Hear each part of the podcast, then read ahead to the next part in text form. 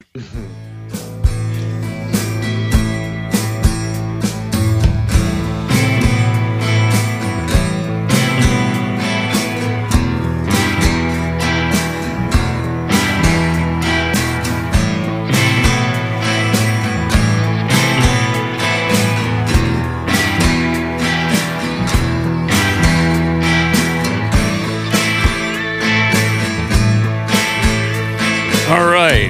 Union of the Unwanted live.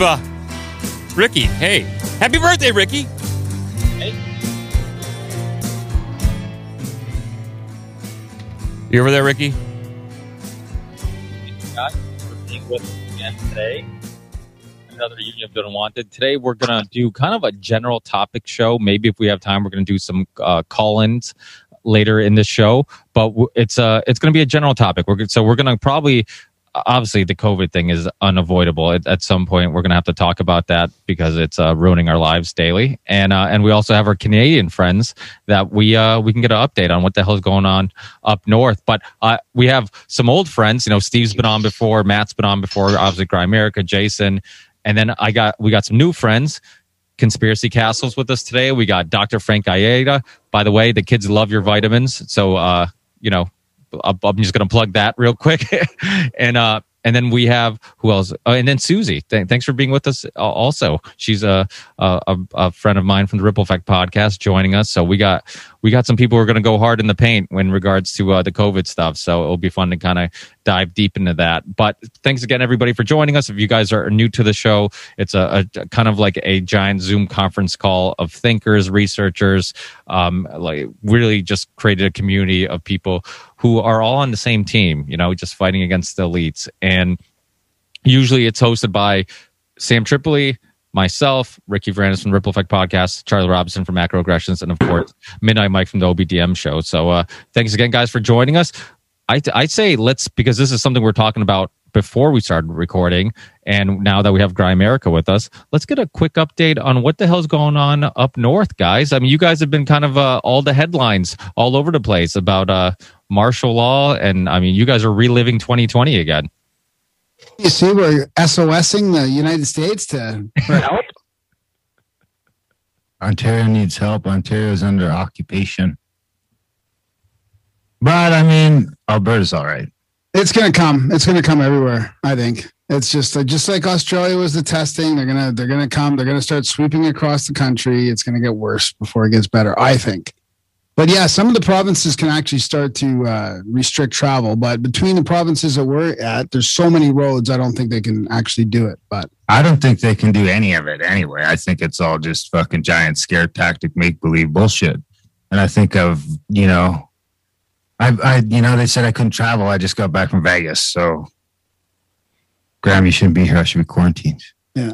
And I just did that by, you know, printing out a fake letter and bullying my way through. Honestly, they don't like getting called Nazis. They're embarrassed by it. And they're not used to be putting in, getting put in an uncomfortable situation. So I just, I'm pretty bold when it comes to defending my rights. So I just flash some paper in their face that I printed out off the internet and say, get out of my way. I got shit to do, you Nazi. And it seems to work. it, it, in Southeast Asia, where I'm at, it's pretty much the same. I mean, there's a lot of talk about it being strict, but if you really get on the ground, the police don't want to enforce it. Uh, if if you do something to piss them off, they'll enforce it, but otherwise, they don't want to be bothered with it. So there's a lot of posturing. I walked by a bunch of triages last week. They're all empty except for the people manning them. Uh, what you see on the news is often not what is actually happening on the ground. And I think Right. the people who suffer the most are the people who comply and stay hunkered down in their homes. Yeah, they escalated me to like three different people. The first couple people just didn't want anything to do with me until I got to the actual border guard who just didn't want to deal with the pushback. To be honest, I don't think he wanted to deal with it. That's not what he signed on for. He definitely didn't like Nazi references, and the cops were laughing at the whole situation. And like, but the thing is, the shitty thing is, and I give the cops a hard time here too because they're still standing at the airport kind of scaring people because eight people off my plane went and got in their fucking hotel. And meanwhile, if you just, you know, pretend you know what you're doing, they'll give you a little thing that says you're exempt from quarantine. Please wear a mask. Which I, I got I'm not really doing that either, but But there's problems up north there with the church too near Edmonton, and and they they don't want to allow uh, it in court. Like they don't want to allow Hinshaw, our public health official, to. They're not. They're not. they know they're gonna uh, lose in court. Yeah, they're, they're, so they've already said like you, they don't have to provide evidence. So it's very one sided already. The courts are the courts are kind of in on it too because they know if they open this, it's just going to open a can of worms because they don't have anything to stand on. Which means you can do whatever you want and you'll never end up Well, facing the repercussions in court is my take on it. So I'm like, I mean, we had a bunch of people over here Saturday and I mean, the restaurants have got a tough go. I feel terrible for them. I mean, I was talking to a couple of the local restaurant guys today and they've started going to the landlords now. So they'll get the landlords to kick you out if you're if you're not following protocols is one of the ways they're doing it. Pulling business licenses is is another way they're trying to do that. Um, bec- but I think they're setting themselves up for counter lawsuits. There's actually uh, a go a couple GoFundmes going up around town from the businesses that are now fighting them, them in court. So now the, a lot of the restaurants around here have started up because they said you can have patios open. So a bunch of the restaurants have gone out and bought tents and set up tents and just started cramming people into those to eat. So there's probably a clampdown coming from that, and the restaurants seem to have the toughest go. And the gyms, and the And gyms. the They, gyms. they, they shut down a, couple of gyms saying they would come back in two hours. They just needed to redo their protocols for the gym. And then they just never come back. So the city's fucking lying to these gyms.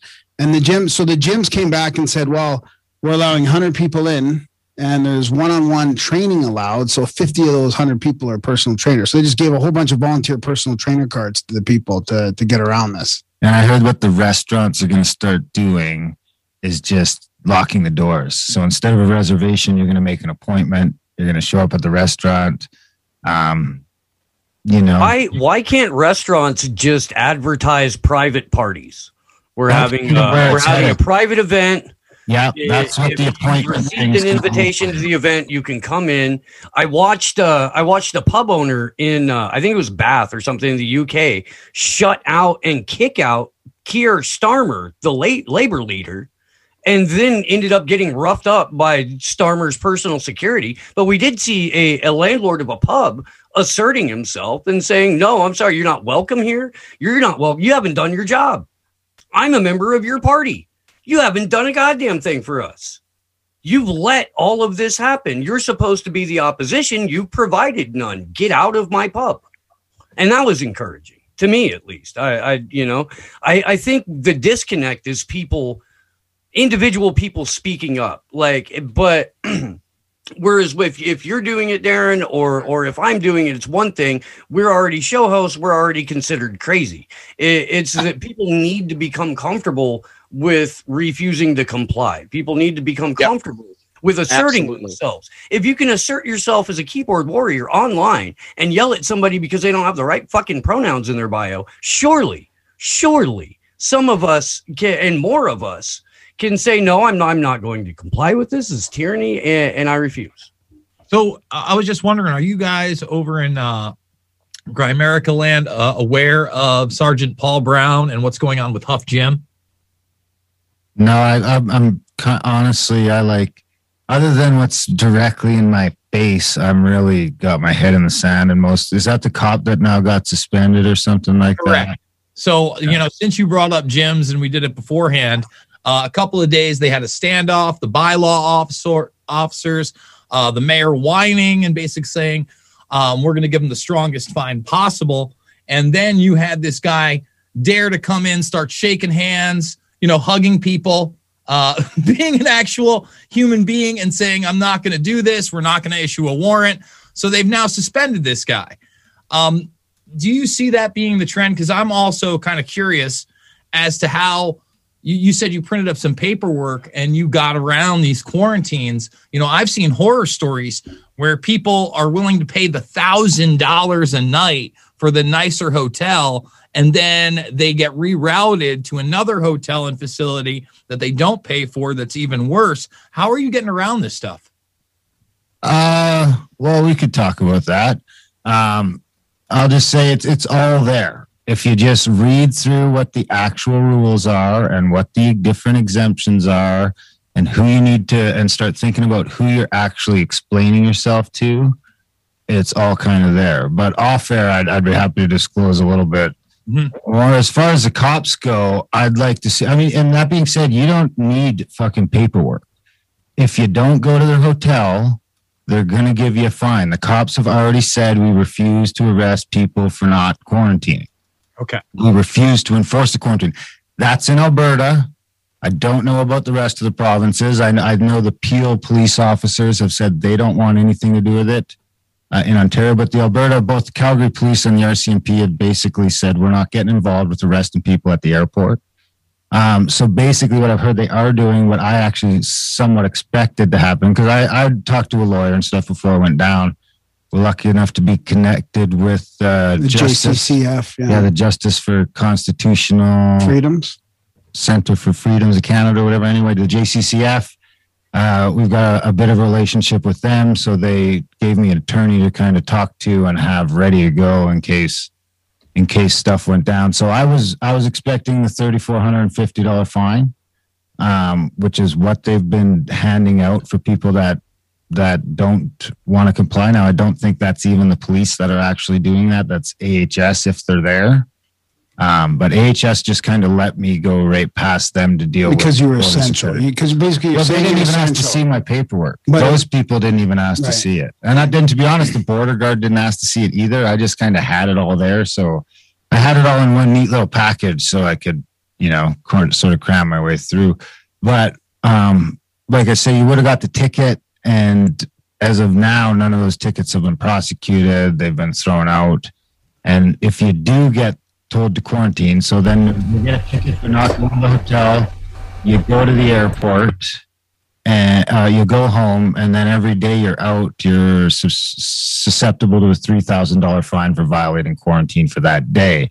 Now, my understanding, and with the people I talked to at the JCCF as of three weeks ago, there hadn't been a single one of those tickets given out again because the cops in Alberta aren't going to check on quarantine. My phone never rang or anything like that. They didn't test me at the airport. I did have to test at a Walgreens when I was in the States because in order to get on the airport, you need to present a negative test. It was self administered. I went to a drive through, they put it in a drawer, slid it over to my side, and a chick on a, a girl on a microphone told me to give me instructions. Basically, I put it a half inch in each nostril and swirled it five times. Uh, put it in another little solution they gave me, put the lid on, put it back in the drawer, and she took it took it away. And like uh, two days later, they emailed me and said I didn't have COVID. So I had to do that in Utah in order to get on the plane three days later to come home because um, Canada's policy is if you don't have a negative PCR test within three days, you can't come in the country. Um, and then the same thing, I had to do the same thing now to get into America because Joe Biden's made it so that for me to go to States, I have to provide a negative PCR test to go there. So I had to go in Canada. And the funny thing is, in in the states, it was free. Walgreens just covers that, or someone's paying for it in the states, not me, even being foreign. They I didn't even have to tell them I was an Indian. Uh, but in Canada, I had to pay 150 bucks. Uh, go to a private place, and the, the the nice thing about the private place is, you know, they don't have the piece uh, the threshold cranked up because I mean they're trying to get their their business is travel, and they want you to be able to travel, is my understanding. But in Canada, they cram that toothpick in the back of your throat a little bit, and like I mean, it I gagged. It was a worse experience for sure than the Walgreens one. I think both of them you could sort of do a quick gargle or rinse with something or wash out your nose right before and sort of hack your way past. Honestly, after going through it, I think I could just like throw that thing on my printer and change the date. And uh, like the people who are checking this thing are looking for three things the date you took it, the name, and the negative. And I mean, when I got back to Canada and I tried to show it to Buddy, he's like, where does it say PCR? so I got to like take it and, and show it to him. So honestly, you know, you could, I mean, I'm not condoning, condoning fraud, but you know, I didn't make the rules. Uh, but I think you could easily bypass that. But I mean, that's that's the airlines. If you're driving in a driving either way, it's a different story. I don't think the U.S. is letting Canadians drive in right now unless they say they're an essential service. Graham's going to see what he can do here in the next couple days because he's going to try and get down there. I have uh, the unique circumstance Maybe. of having a treaty card. So um, I actually talked to the border people from Idaho uh, Friday, and they said as long as I have a treaty card, they will never ask me for any tests or vaccinations or negative any this or that or anything. Uh, so that'll get me into the states, and then I think when I drive back into Canada, they'll give me like. Uh, so when you're driving into Canada, the the hotel isn't a thing. That's strictly for the airports. Um, when I drive into Canada, I think they give you a test when you drive in. And you're supposed to take it yourself and I don't know, mail it in, drop some off. I'll probably just throw it in the trash can when I get to Tim Hortons. Yeah, a lot. Yeah, I mean, it's harder for the restaurants and stuff like that. I was talking to a guy today about how he can actually push back and brainstorming how he can do that. We're going to have him on the show and try and boost his GoFundMe. Maybe we can have him on this show uh, down the road. Because, I mean, those guys are have it in a hard spot. I mean, it's easier. Like, I think the traveling's make believe and the having people in your house is make believe. And if you do get a ticket, it's never going to hold up in court. You probably won't even get the court. But the businesses, the restaurants are fucking stuck in a hard place. I don't know how it's a harder thing to bust them out of there because now, like I say, the one guy who kept pushing back and he's like, well, I'll take the fine. Well, now he shows up and his locks have changed because now they've threatened to charge his landlord with fucking harboring a terrorist or I, I don't know what the actual uh, definition of what they're doing it with. When he shows up in, an, in, a, in a space that he's done a million dollars of renovations in for this high class restaurant in a ritzy part of town. You know, you move in to lease a space and you you outfit it to suit over the 10 years that you've been there. Add this, add that, redo this. And you show up and the, and the locks are changed and you're kicked out effectively immediately. So he's got a GoFundMe going uh, to try and get legal representation to try and countersue the landlord. But that's kind of what happened to someone who pushed the envelope as far as they could. So maybe if you own your space, you could push that a little bit farther because they'll pull your business license. You know, it, it's it's a weird spot. I think down the road, I think it'll play out differently in court. But those restaurants are in a real jam. I mean, whatever you can do to support your local restaurants if they're in that position, whether it's ordering out or eating on the patio for now. Um, because these guys are trying. And right now, the government is making it super hard because the cops aren't enforcing anything. But if the fucking billionaire landlord changes your locks, what are you going to do? Or if the bureaucrat pulls your business license, I mean, you can open without a license, but that's a different charge now. This isn't a COVID charge. Now you're operating without a license.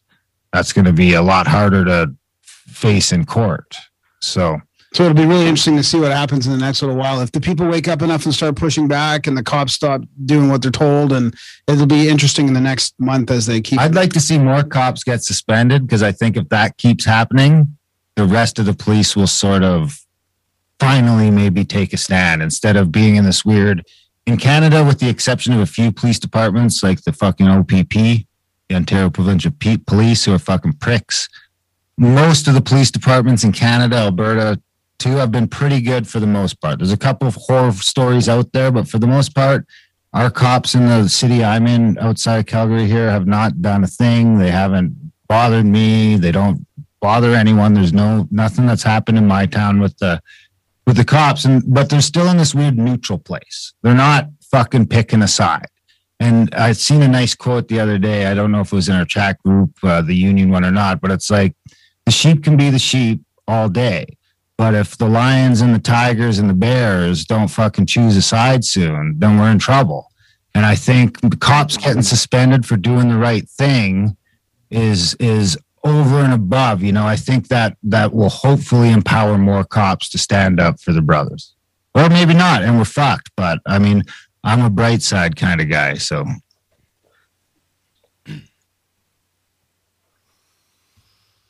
Wow, dead air on a show with 800. well- uh, well, Well, I was just gonna say everything out of Canada is so doom or gloom, dude. I mean, it looks like they shut it down for the second time. I mean, uh, everything you said, I guess it's just trauma based mind control. They're just trying to scare us. But I'm in Texas, and things are finally opening up. Like, I can do anything. I don't wear. I haven't worn a mask this whole time, but now I don't have to. I mean, the governor has list, lifted all the mandates, so it's like I hear that story, and it just proves that the new world order is already here, and that I really don't have any hope. I mean, I, I, it sounds like you have some hope, but I really don't have any hope because this reminds me a lot of like 9/11 with the Patriot Act. Once they put this stuff in, they don't. They've never lifted up the Patriot Act. They still got that in place. So I, I just I just foresee these restrictions and these mandates. They're they're going to be permanent. And there's already articles I just posted on my Instagram how for some countries, including Canada, the pandemic and mandates were meant to be permanent. So do you have that same impression knowing that the cases are down in Texas where things are opened up and where they're shut down, the cases are the highest they've ever been or whatever the hell they're lying about?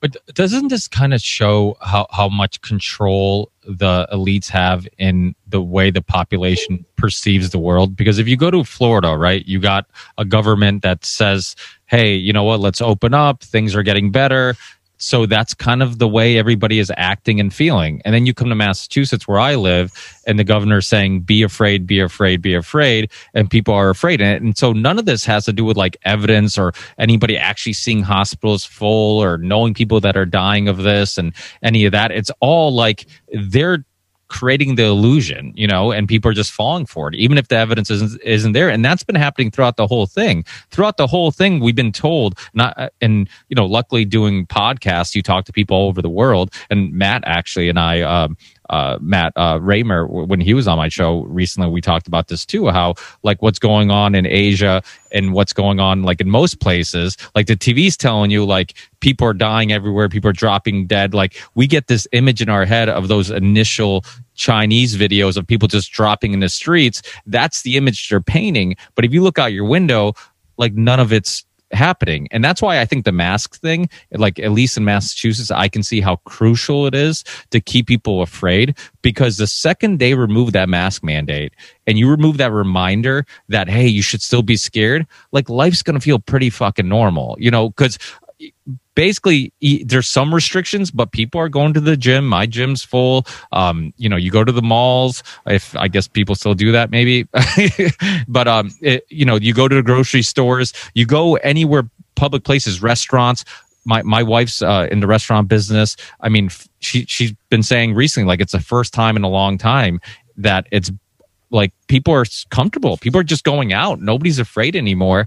And so if you remove that mask like what incentive would you have to get the vaccine right? Like that cnn clip that has been you know going around. It's like if you remove the mask it's like no i things feel pretty normal and i'm living my life you know pretty pretty close to the way it was before. Why would i get the vaccine you know? But it, it also right. shows how the psychological like the constantly just telling people like hey things can get back normal if you get the vaccine. Things will get back to normal if you get the vaccine. They just keep saying it over and over again that without actually, and we can get, you know, uh, Susie and Dr. Aieta to talk about this, how ridiculous that statement is because the vaccine isn't going to stop the spread. The vaccine's not going to stop you from getting it. So like people are just regurgitating this and there's no science to prove that would, that would even make a difference in regards to actually getting things back to normal.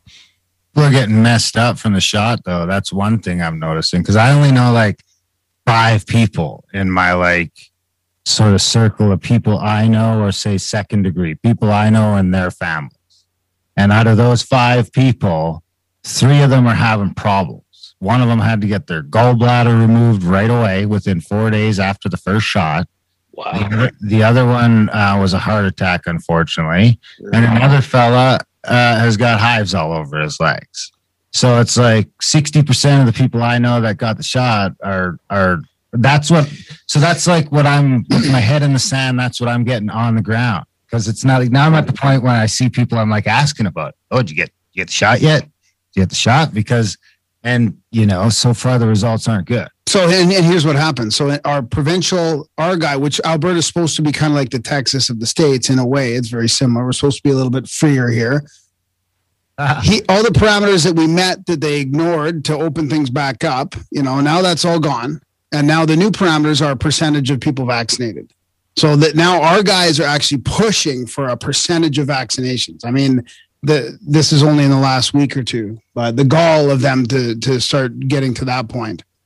Yeah, but that's not as bad as Trump. Trump became a vaccine salesman. That's how you know Trump is as crooked Yeah. as a dog's hind leg. Yeah, yeah. He, he, he literally became a vaccine salesman. Then Ivanka just posted a picture where she's in oh. CVS getting the oh. selfie, getting the vaccine right up her ass. I mean, it's just all bullshit. I mean, literally, the way that Donald Trump became a vaccine salesman is all you need to know. And I mean, we know that he's owned by Israel and that he's owned by you know big pharma, but it's just really a sad state of affairs when the the the the money that big pharma makes is more important than our actual livelihoods, and Yeah. that they will lit like like like almonds.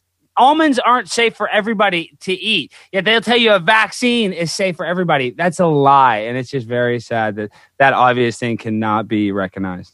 Well, and we've got all these anti-corporate crusaders who are like taking glamour shot selfies with the Pfizer logo next to their vaccine. It's just it's mind-boggling. I'm sorry, Susie. It looked like you were getting ready to talk.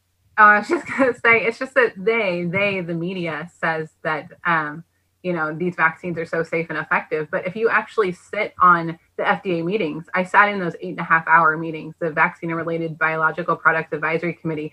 They sit and, and and the vaccine manufacturers go to this committee and they petition them to the FDA to get their emergency use authorization. If you read through all of those documents, which I have done, the manufacturers themselves say we did not design these vaccine trials to say whether this stops transmission or not. So they didn't design the vaccine trials to say that if you take it that it's going to protect other people. Yet the media, the talking heads, the governors, public health officials will come out and say you have to take this not just for you but to protect grandma.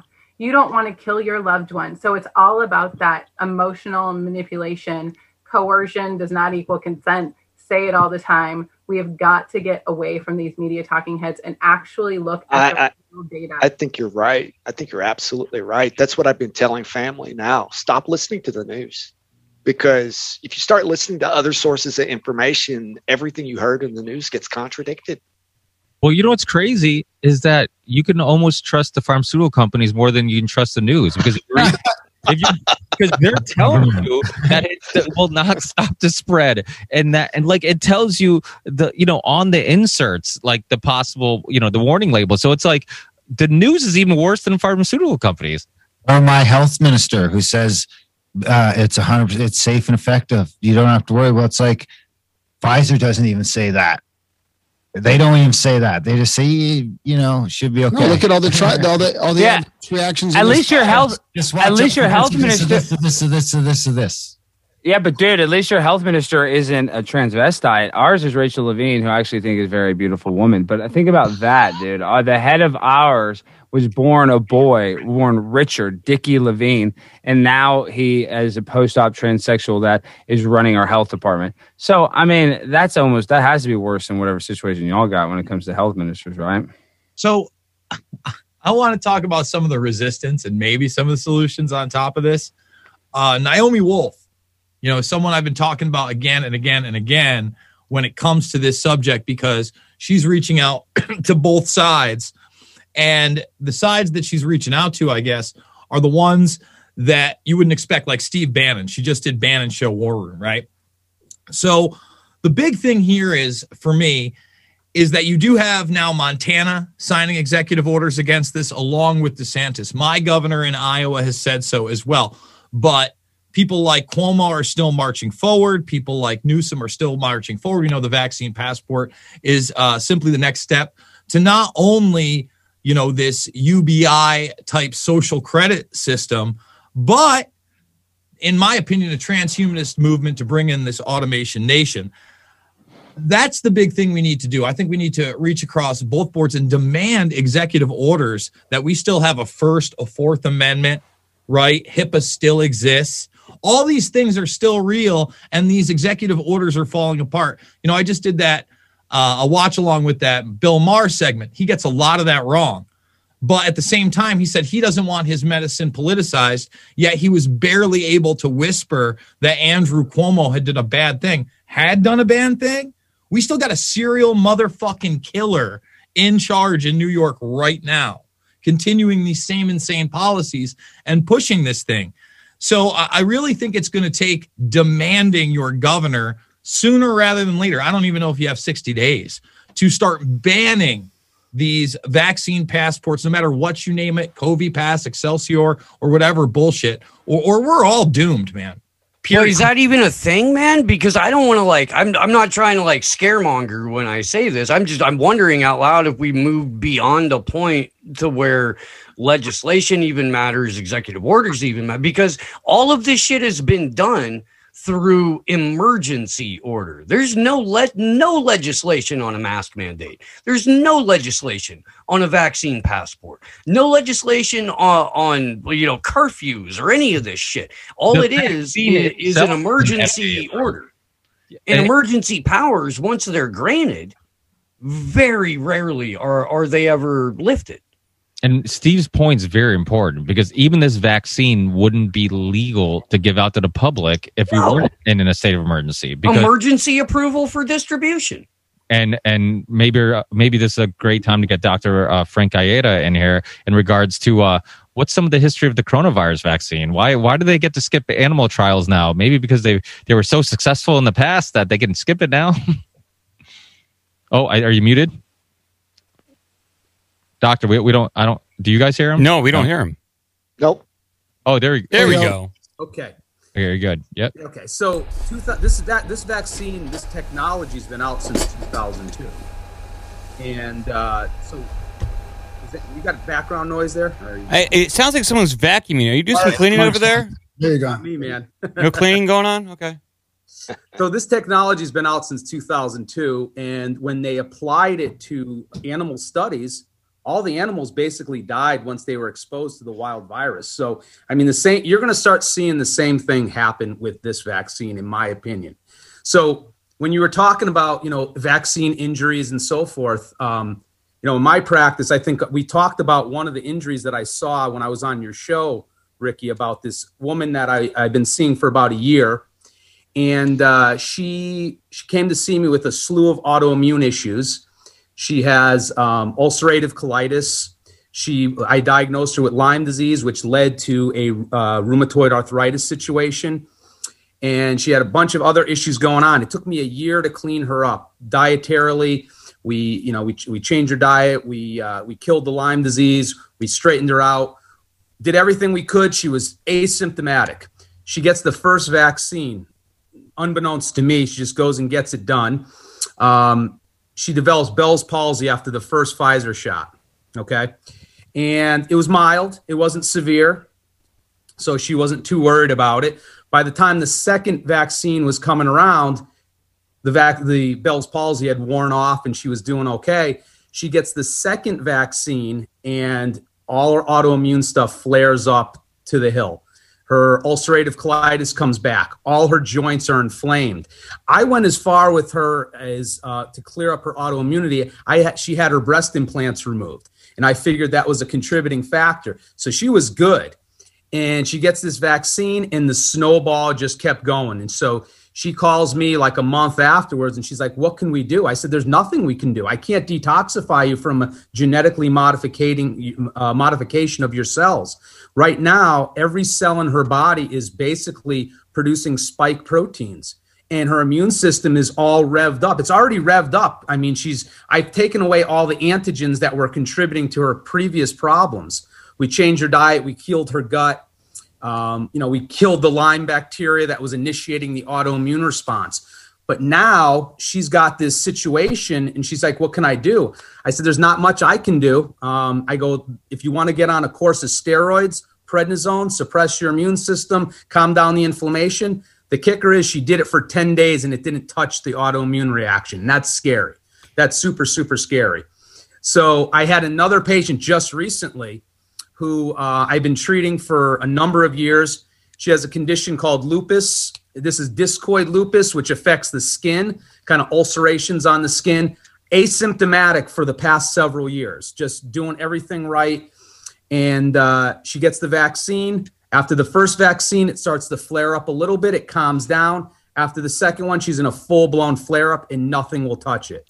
So that's what I'm seeing. Dr. Frank, I, I, I so I, I was diagnosed with lupus in 2005, and I battled with it for a few years through diet and exercise, and you know, treating my body a little better. It went down, but I got tested again recently because in my mind I don't have it. You know, Yeah, uh, yeah. but in my mind I, I don't have it. But I got tested again, and my doctor said you have lupus and you're predisposed to certain things. But for whatever reason, you're you're showing no symptoms. So whatever you're doing, keep, doing doing, it. And Yeah. so when it comes to the vaccine, I'm like I get pressured by my friends. Like, are you going to take you it? I'll sign you up. it. I'm- I- and I'm Stay telling them. I got lupus. Leave me the hell alone. Yeah. So I'm just going to use my my lupus card. Well, I mean, that's, I mean, the, the crazy thing though is that these people are getting the vaccine. They're saying, oh, well, I asked my doctor, I asked my rheumatologist if I can get this vaccine. And he said, hell yeah, you should definitely get it because you have an autoimmune disease. So you're more susceptible to problems if you do develop COVID. So, I mean, that's how they're pressuring these people. And that's misinformation, in my opinion, because I see it day in and day out. Listen, I go looking for the root cause of illness. That's what I do. I'm a naturopathic physician. And if I can find that root cause, what's driving this process, then I can I can I can go after it. But if you genetically modify someone's system, if you basically turn their cells into an antigen making factory, you can't turn that off. So I, you know, what do I say to my patients? I said, listen, it's a roll of the dice. It's not necessarily not everyone's going to develop an autoimmune flare up if they get this vaccine, but why take the chance? Because we're dealing with a virus that has a 99.997% recovery rate. Okay, even in elderly people, you know, it's it may go down a little bit, maybe down to like 96 or 95, maybe in someone that's like 80 or 90, but I mean, you got a good recovery rate here. I've treated over two dozen cases of COVID 19 in the past year, and no one ended up in the hospital. No one ended up on a ventilator. And it was, you know, two, three days on my therapies, and they were asking me if they could go back to work. So, you know, that's the situation that I'm seeing here, especially in younger people.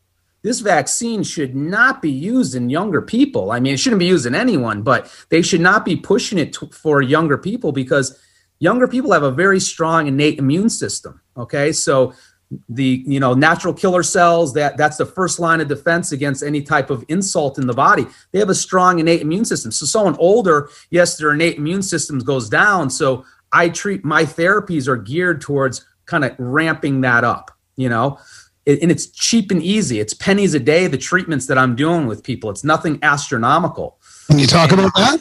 Can you mention what those are? Absolutely. Yeah. So when a patient calls me, you know, and says, you know, or emails me and says, listen, I, I tested positive, I have all the symptoms of COVID. The first thing I have them do is most of my patients already are on uh, on vitamin D. Okay. And I think vitamin D is like the number one thing to help with this. Um, you know, say something like 70% of patients that develop severe COVID are vitamin D deficient. And I think it's even higher than that. I think, you know, it's like, I think 100% of them are, are probably uh, vitamin D deficient. Vitamin D enhances the immune system, and so does vitamin A. So the first thing I do when a patient comes down with COVID is I say, I want you for the next four to five days to take 50,000 IUs of vitamin D every single day. It's best if they're already on it and their levels are pretty high. Then I have them do 100,000 IUs of vitamin A, and I have them do that for four to five days. That that initial blast to their system increases their innate immune system to help fight off this virus. I have I use a liposomal form of vitamin C, which is equivalent almost to like an IV of vitamin C. Uh, one bottle's 30, uh, 30 grams of vitamin C. I have them take a gram of vitamin C every couple waking hours for the first two days. So in, in two days, they're basically consuming 30 grams of vitamin C. It's amazing how quickly that works. Fevers go down, symptoms start to uh, go away. Uh, it's, it's equivalent, like I said, to a to a, a, a IV, and there's no bowel issues at all because it's liposomal, so it gets right into the bloodstream. Um, I'll use I use zinc, obviously, you know, high dosages of of you know bioavailable zinc.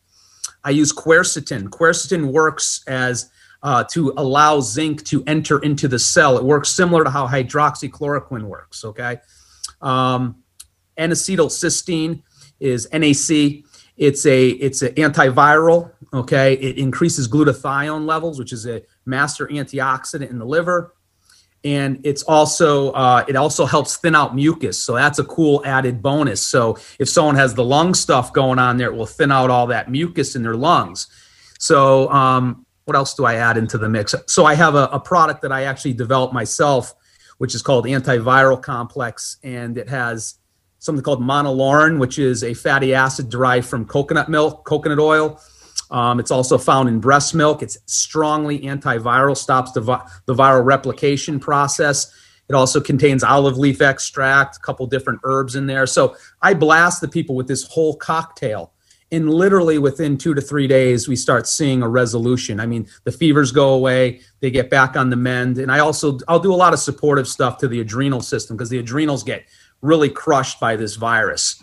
So, I mean, I'm seeing it day in and day out. I mean, with patients that are older too. These aren't young people. You know, I'm getting older patients that are coming down with it, and it's like they're losing their sense of smell and taste. Some of them don't even know they have it. They call me up and say, "Well, I think I have COVID because uh, I was cleaning the toilet with this really strong, smelly stuff, and I couldn't smell it." I said, "Okay, well, more than likely you probably did pick it up, but you know, we're, we're going to treat it." So I mean, that's just my experience thus far, and I think it's just been completely mismanaged by conventional medicine. Um, you know, people are not even looking at this stuff. No one's talking about diet, lifestyle, nutrition, supplements. They're just talking about this freaking vaccine. I mean, let me get on every talk show and start spreading the the word and let's get it out there. You know, it's like Doctor, on, you know, it's it. They're calling it a vaccine, but it's really it's like a therapeutic. Yeah. it's it's it's it's it's it's a it's a treatment basically. It's a therapeutic because you can still get COVID, you can still spread COVID with a conventional vaccination, like let's say a measles vaccine. Now you're producing basically immunoglobulins that are you know um, that are going to neutralize the virus, so you are immune. You know, uh, this is you're not immune with this. You're still going to get it, and we don't know what's going to happen with these people when they do contract the actual virus. Then, let alone people that get vaccinated now I'm reading all this new research about these variants that these people are going to be more susceptible to the variants of this virus. And it's they're not going they're going to have a much harder time fighting off these different variants of the virus because their immune system's so ramped up for this specific immunity against this one variant, this general, you know, spike protein. Now we're getting all these variations of this virus. So what's going to happen then? So I mean, we're gonna you're gonna be in for a, you know you heard it here first. You're gonna you're, we're gonna be in for uh, some problems over the next you know six months to a year with people getting this vaccine. That's just how I see it. Just I think based- you're not, you're if- not the first if- who said that. Yeah. Yeah, Dr. Frank, if I if I may ask you a question, uh, how much of your treatment um, when you're dealing with patients, how much of it is mental? Do you see that certain people who are contracting symptoms that there's a mental component to this, or they more maybe more susceptible possibly to the anxiety that we're feeling from the media's narrative about all this? it's funny that you say that because you know what it's like i just in my practice just just recently i have a guy that came to see me a year ago. He's been a long term long long time patient got a lot of health concerns. I mean before anyone was wearing masks or even talking about this this guy comes in basically with like a hazmat suit on okay? Comes in my office i'm like what are you doing? I mean this is like before anyone's even wearing masks or anything. He goes oh i can't get this. If i get this i'll probably die. And i said you know you're not going to die. I go, let's learn about it. Let's figure it out. So this guy basically like hunkered down in his home for like a year. He comes to see me like maybe a month ago. Yeah, I got COVID. I said, "Uh, you out of everyone, you got COVID? He's like, yeah. He goes, I don't know where I got it from. I don't know how I got it. I just got it, you know. And he he had all the symptoms. I said, well, you survived. I said, you're here. You survived. I said, what were your symptoms? He goes, well, I was tired, you know, and you know, I couldn't smell, I couldn't taste, I had a little cough. I said, not as bad as you thought, huh? I go, I guess your immune system's pretty good. He's like, yeah, and he still had the, you know, he came in, he still had the mask. He's still. I said, you realize you have immunity now, I, you know, natural immunity to this. And he's he's asking me if he should get the vaccination. I said, "Uh, absolutely not. Why would you get the vaccination? You got the best thing going on here. You have natural immunity to this you have specific immunity and you have T cell immunity. I mean, so we don't know if the vaccine's providing all of that immunity. So I mean, I yeah. what So I think it- there is. Uh, I think people that are the. It, it- I've seen it more and more. The people that are free willy and nilly haven't been even getting it. It's the people that are that are locked down with the mask, the double mask. I'm seeing these people get it get it more often than the people that are out there because that's Hey, how we uh, build our immune system. We know this. You know, you have to come in contact. You got to play in the dirt. You know, you have to come in contact with bacteria and viruses to enhance and build your immune Yeah. system. If Well, you what live you in a of- sterile environment, how how are you going to fight this stuff off? What do you think about the masks themselves as being an exacerbating factor in illness?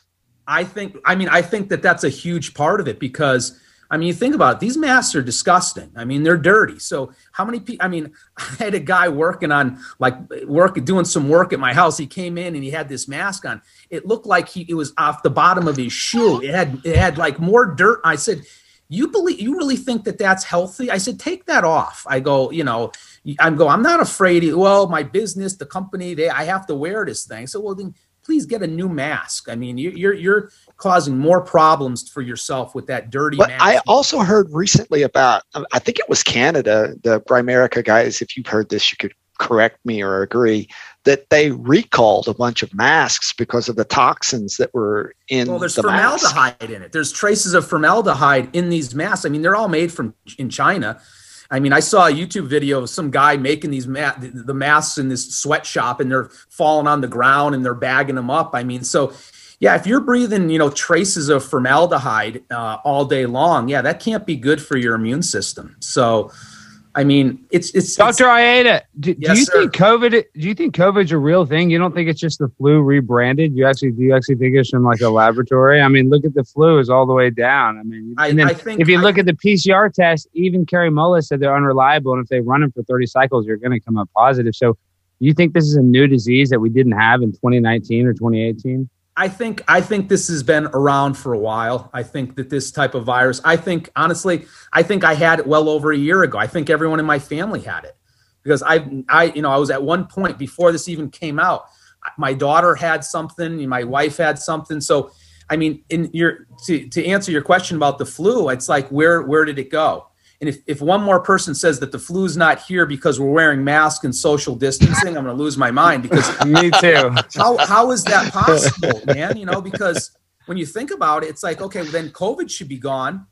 You know, is it? I mean, so I think that the problem is that no one's testing for influenza A and influenza B anymore. They're just doing COVID testing, and with the the the PCR testing because it is they're running 40 cycles on, and they've toned that down, I guess now, and that's how you saw all the cases drop because they've toned that down because the CDC came out and said, "Yeah, we've been yeah, that's we've been doing the wrong thing," and so you know, it just happened right after the election too. So Yeah, Dr. Fauci came out and said what we've been saying for a while now that if you run 35 or more cycles, you can find trace amounts of anything, a dead virus, something that's, you know, a lot of these just viral particles because they really haven't isolated the whole genome of this virus. They, you know, they think it, what they know about it is, I mean, they they're they're checking for little snippets, little part. It's like looking for a needle in a haystack with that with that PCR test. But that's why they run it so much. You know, it's not the proper test for this particular type of uh, virus.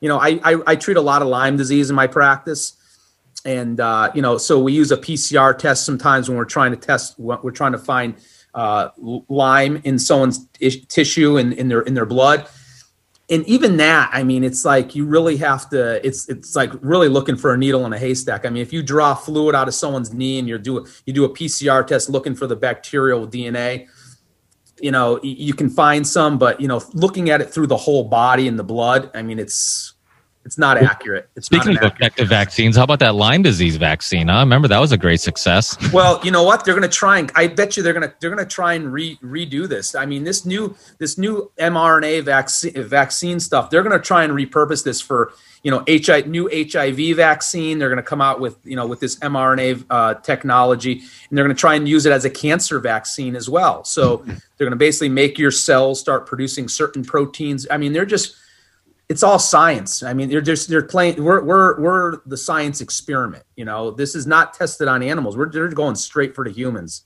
with all these vaccines. Well, yeah, and that, that's coming back to the emergency approval thing. You got it. because we we did we skipped you know clinical animal trials on all of these va- vaccines that that are being distributed right now and going forward there's th- the allowance has already happened. The permission has already been given. Yeah. do you know what i mean? Like like no like at the the point to when untested rushed emergency approved drugs were being all but force administered on the population and no one like and everyone just said yeah yeah okay or a handful of us were like no this is bullshit and here's why.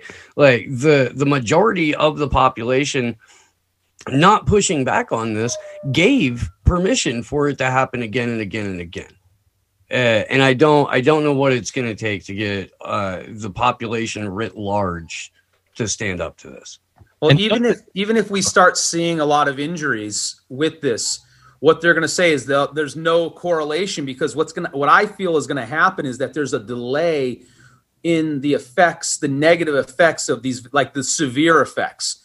Yes, okay, someone gets the vaccine, they pass out, they're right there, you know, and they come back or they have some anaphylaxis, they get treated, immediate issue.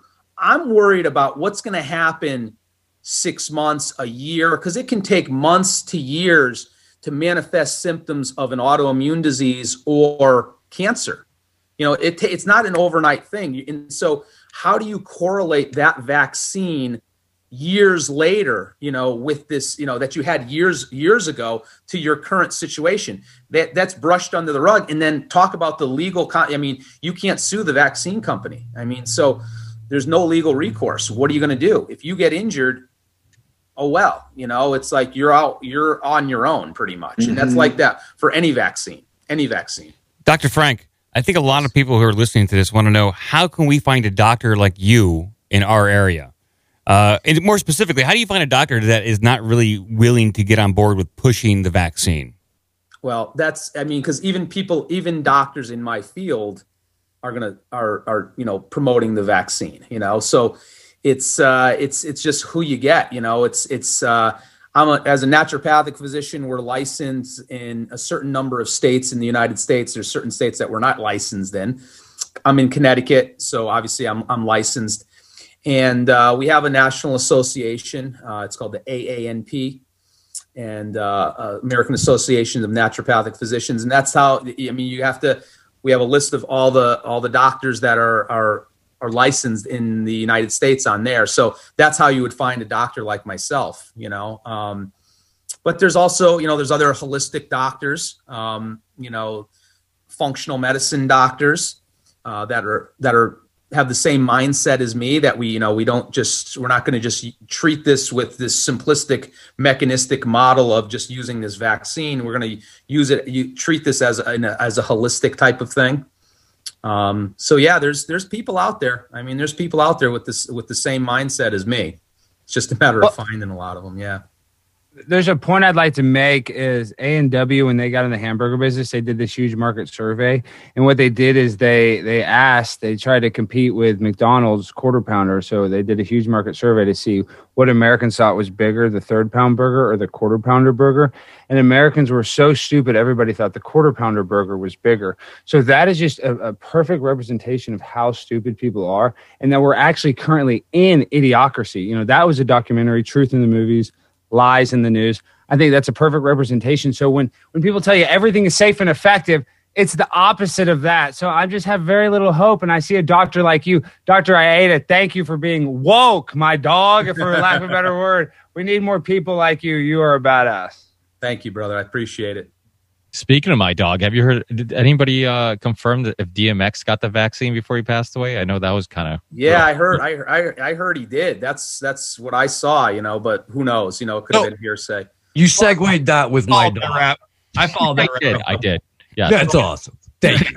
So for those that don't know, Papa Duck is like the rap connection on his Instagram saying that he talked to his sister and apparently it happened 2 weeks prior and then he also tweeted out that one like semi mainstream media story. So, you know, that that is a very real possibility. Obviously the Hagler stuff was never explained away at all. like uh, you know they talked about it, but his wife never said how the family knew that he'd gotten the vaccine. Never said that he didn't get the vaccine. Said she did not speak proper English, and it was reported by the mainstream media, who is wrong time and time and time again. I mean, how would Spinks know if it wasn't a family member that reached out to him specifically about a vaccine injury and hospitalization to put that on his Instagram literally, I believe, like 36 hours uh, before his death was announced? You know, none of that's been explained away. So, you know, look, I think that uh, the doctor's right. I think five, six years down the line, um, there's a very real possibility that some of these things start happening at an accelerated level. And of course, they're not going to take uh, responsibility for that. I, I think that's the play. But at the same time, they're already talking about vaccine three. They're telling you that even if you have this stuff and you want to go on vacation, you still got to wear a mask. You still have to social distance. So while this is all going on, I think the next parlay is going to make these lockdowns and restrictions more about climate change. If anybody has seen, uh, for instance, the Veritas leaks Yep, yep. this week, um, I, I think that emphasizes more and more of this narrative that Klaus Schwab and the gang have uh, started building around this great reset. Um, and the fact that they think they're going to use that as the next COVID and kind of substitute it. We've seen Bloomberg now uh, put out articles about permanent lockdown. We've seen Forbes saying we need uh, the pande- pandemic lockdown equivalent, uh, what, every two or so years. So I believe in the next six to 12 months, that will be the next big crisis they try to portray you know, again, as they try to portray, you know, a world that's collapsing, all these food shortages are our fault, climate change is our fault, the degraded soil is our fault, and try to, again, micromanage more and more of our lives. Yeah. Well, let's get uh, the Resistance Chronicle in here. You guys look. First of all, your setup is awesome because it looks like you're you're in a room where you waterboard somebody who owes you money. You look. That's what we're doing. We're doing that, and we're eating Krispy Kreme donuts. Yeah. Um, But we had to pay for ours. uh, as of now, What's, Uh, what's going on in New Hampshire? Because you guys, if you guys aren't familiar with them, they're they're from New Hampshire, and uh, you know they they lifted the mandate. So I, I think that's a step in the right direction. Kind of, but people are still wearing it. They, it's like they never actually got rid of the mandate. And like Best Buy, I went there the other day. They're still doing limited capacity. and they gave him a face shield in Best Buy. Yeah, I was like, I in. can't wear a mask because I got a medical condition. And they're like, oh, well, that's good. We got a face shield you can wear. I'm like, oh, what? So it's pretty. Wait. Oh, go ahead. Y'all have y'all have Krispy Kreme though in Canada, right? We're in New Hampshire, not Canada. Oh shit! Well then, you what do you mean you're in New Hampshire? You you have Krispy Kreme, right? They're free then. We used to have Krispy Kreme. Yeah. They dumped Oh shit! Yeah. Fuck. We like our local donuts stuff too. So yeah, for- forget about Krispy Sorry. Kreme. What a bu- what a bummer. So, so it's mixed here in, in New Hampshire. There's there's a, a lot of people that are are on board with, with going without the mask and, and taking the governor up on, on this, you know, release of the mandate. And it's like, oh, thank you, thank you, our, our, our governor for, for allowing us to breathe air and, and walk around. Um, and, and supposedly he's going to take the partitions out of restaurants on the 15th, but who knows what's going to happen. He's probably just waiting to see what kind of kind of kickback he gets from from the the, the mask mandates.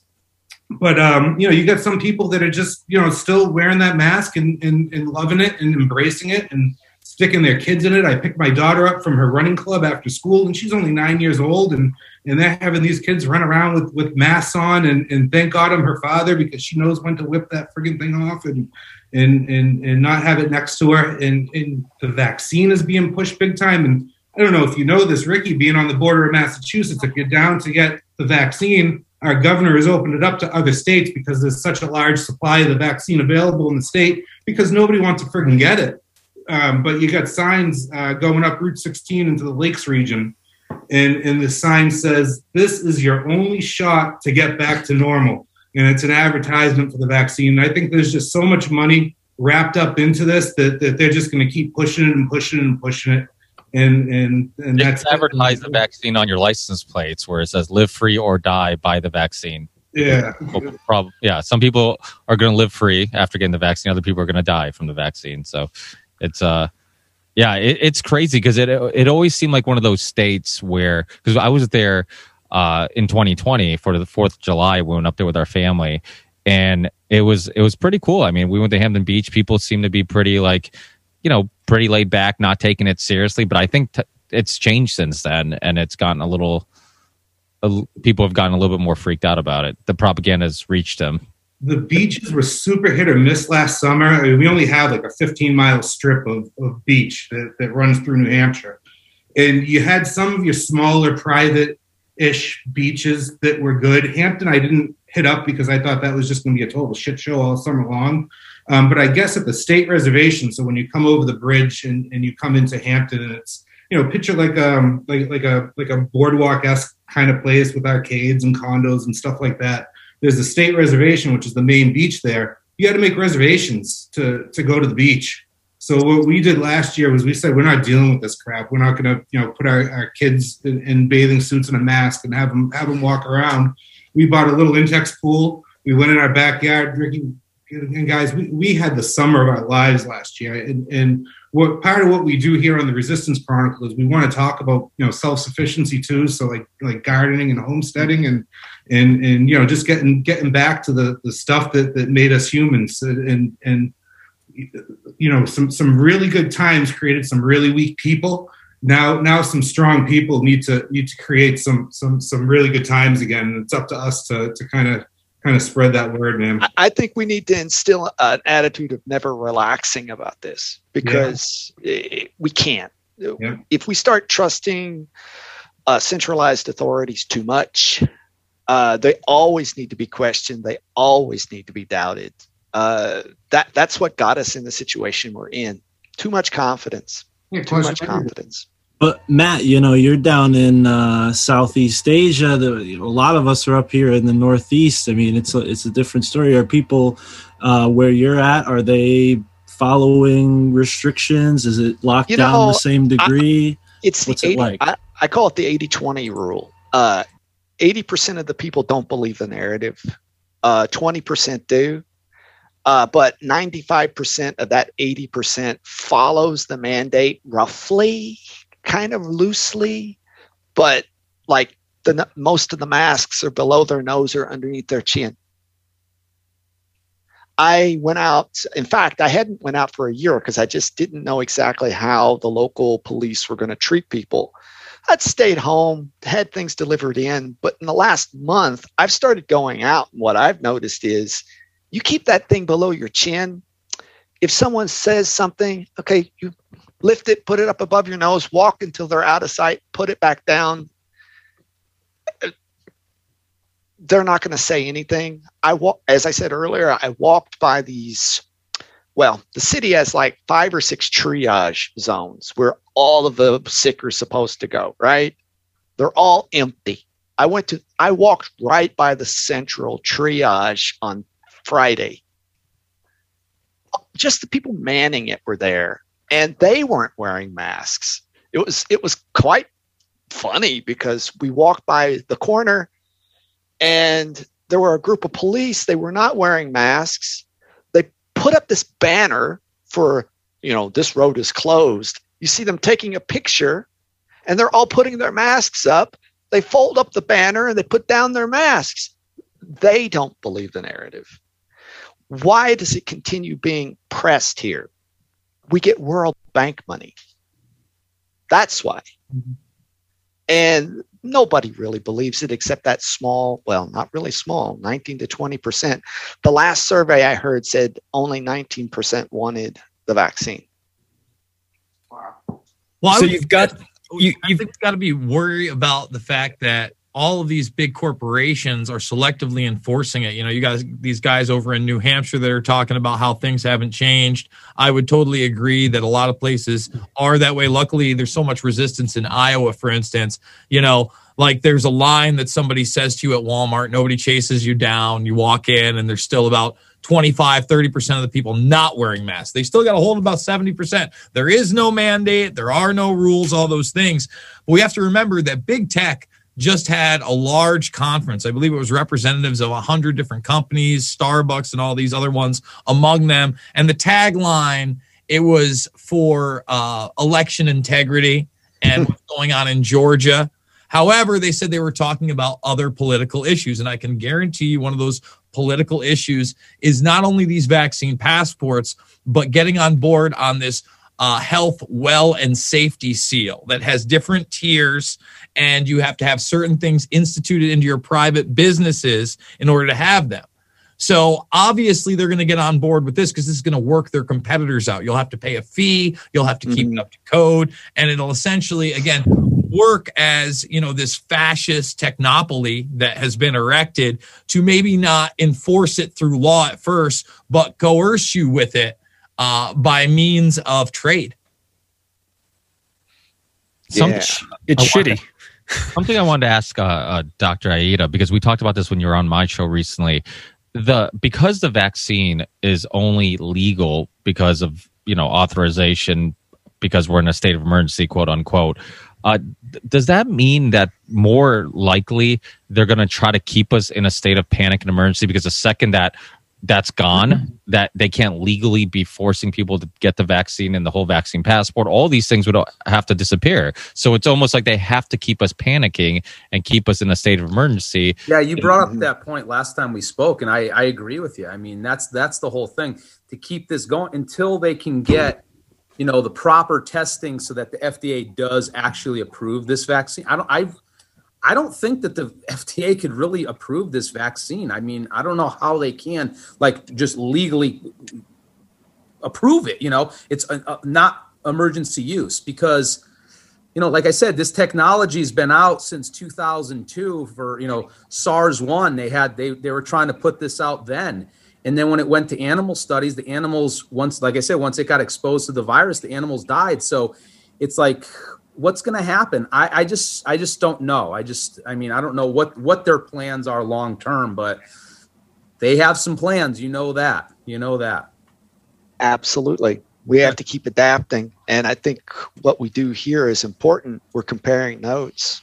I mean, we should be thinking even the crazy stuff is is fair game because that's what they're thinking too. Well, I, well I, I'd like to make this point. It's obvious that it's a Hegelian dialectic. It's problem, reaction, solution. The idea, the solution the whole time was to sell vaccines. So they had to rebrand the flu to create the problem and create a mass hysteria to sell these vaccines. So they're not going anywhere. And see, that's a, that's the problem. Is at, at first they rolled them out slow in order to create a, a fake shortness of supply. It's like what uh, the Rockefellers did with you know fossil fuels.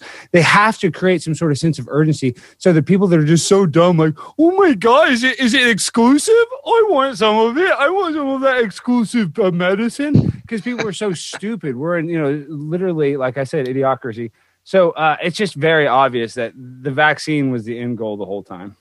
They, I did, they are talking about like they're col- collecting like trading cards, right? Like, which one did you get? I got the Moderna. I got the Pfizer. It's like people are so excited about sharing which one they got. It's it's so silly.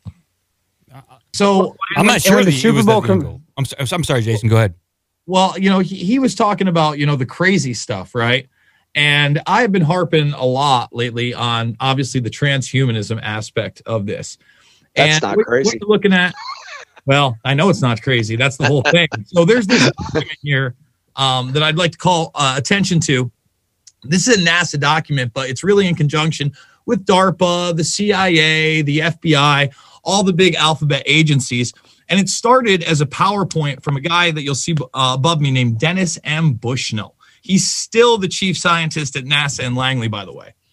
Now, in this document, which I think is pretty incredible, he um, basically predicts, and this is from 20 years ago, guys, that the bio nano age will start in 2020 exactly, right there. IT era ends, bio nano. He was predicting this 19 plus years ago. Now, in this, he talks about civilian systems, Trojan horses, the future of warfare, the enemy after next. Well, the enemy after next in this, obviously, the uh, war on terror was the next enemy. And the enemy after this, uh, next in this one, is inside the continental United States.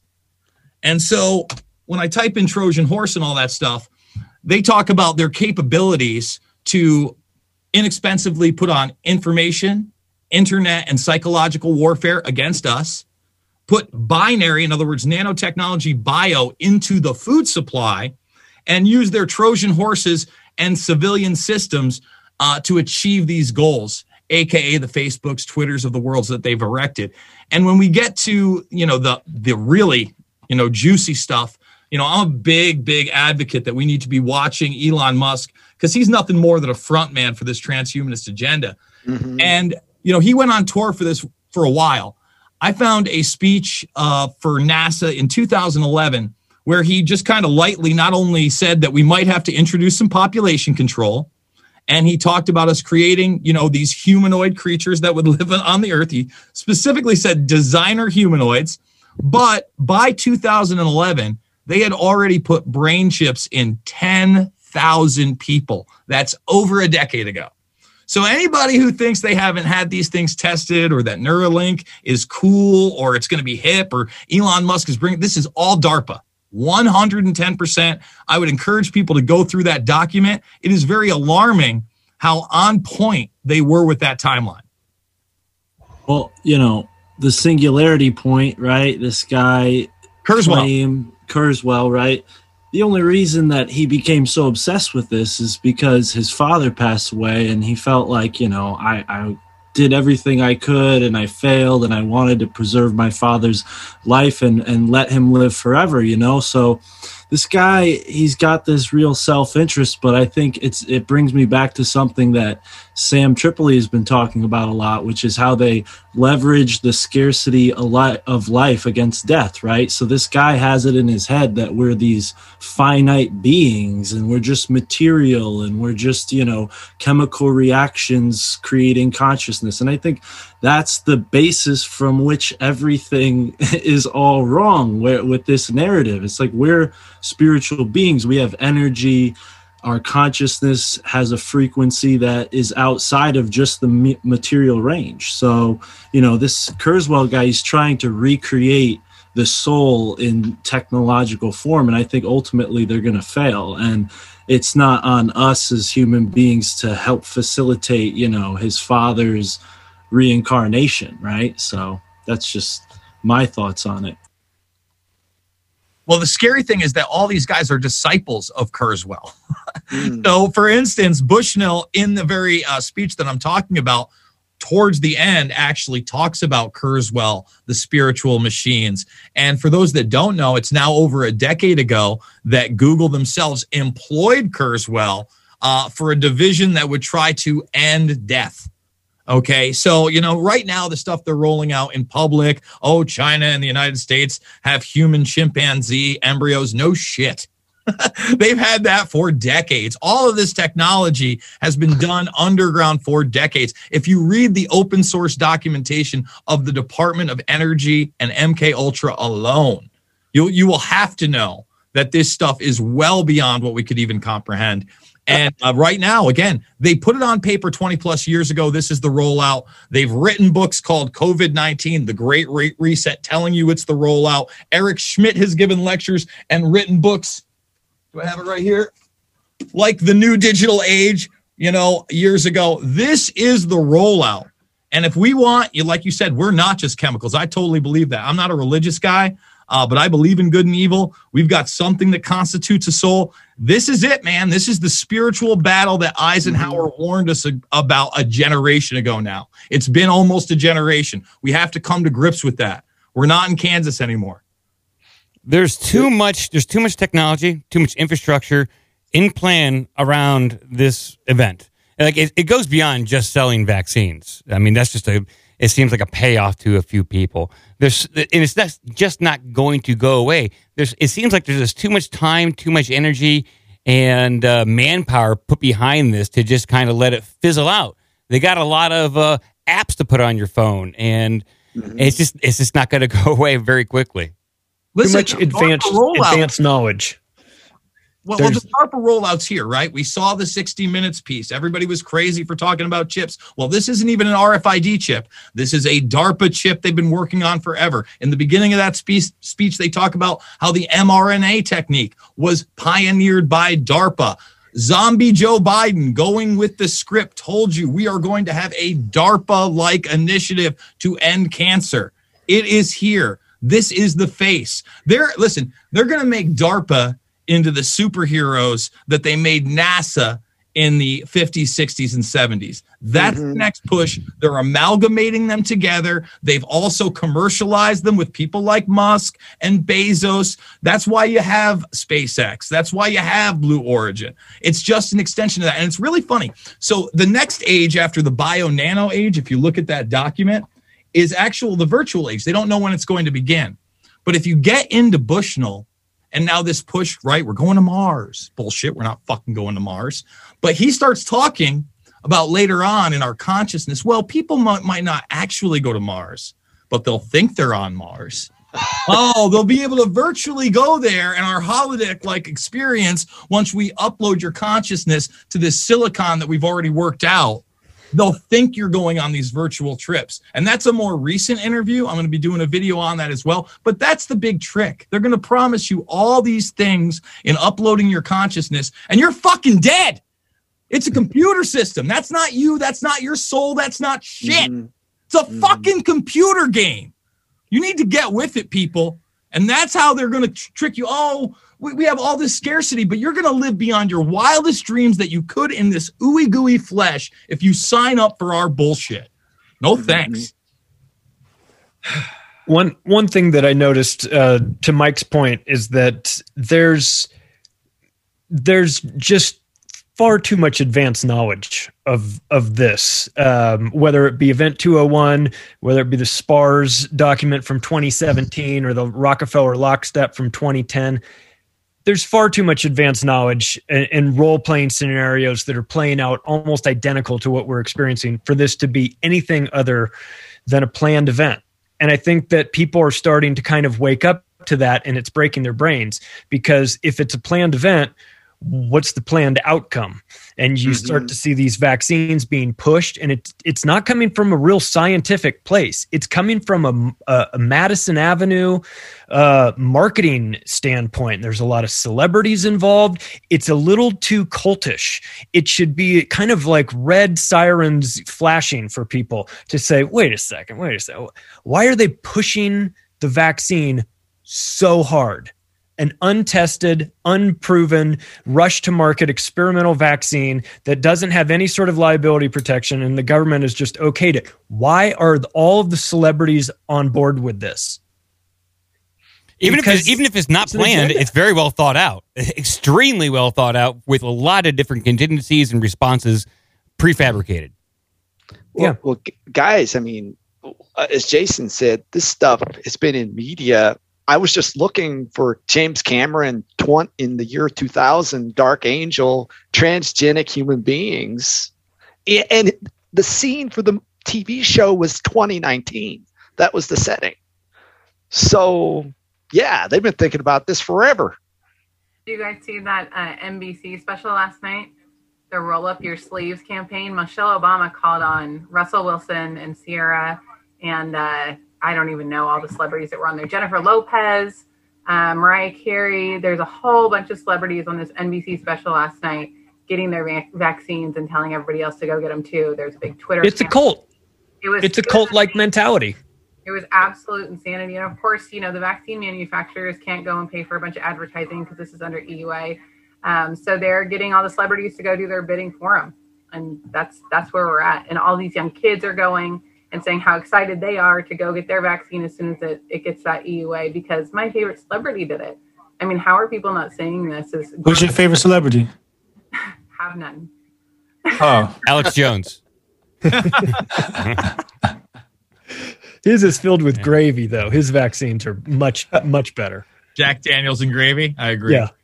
brain force brain force yeah it's uh it, it, it is scary and the transhumanism thing is is scary because you can see that's kind of like the end game. That's kind of what they're like this is all just little baby steps that slowly get us there. You know it's like that boiling frog thing where it's just you know you throw the uh, frog and, boiling water jumps out but if you slowly start boiling the water next thing you know it doesn't know it's in boiling water. And that's kind of what's happened to the population we're just like hey two weeks just lock down for two oh just a couple more weeks a couple more months. And it's uh, actually hotep said this when he was on my show. It, it it's if you have I, I i'm gonna mess it up like i mess up everybody's quote but it's it's uh you know if you have 100 feet of chain are you free you know, if you have a thousand feet of chain, are, are are you free? Are you freer? You know, it's like, are you ever really free? So it's like this idea of like they they completely shut down the world. They took away all our freedoms and rights, and then they give us a little bit, and we're supposed to be happy and satisfied. And it, at the end of the day, it's like we should be mad about you know not having all of them back. You know, instead of just being content with having a few.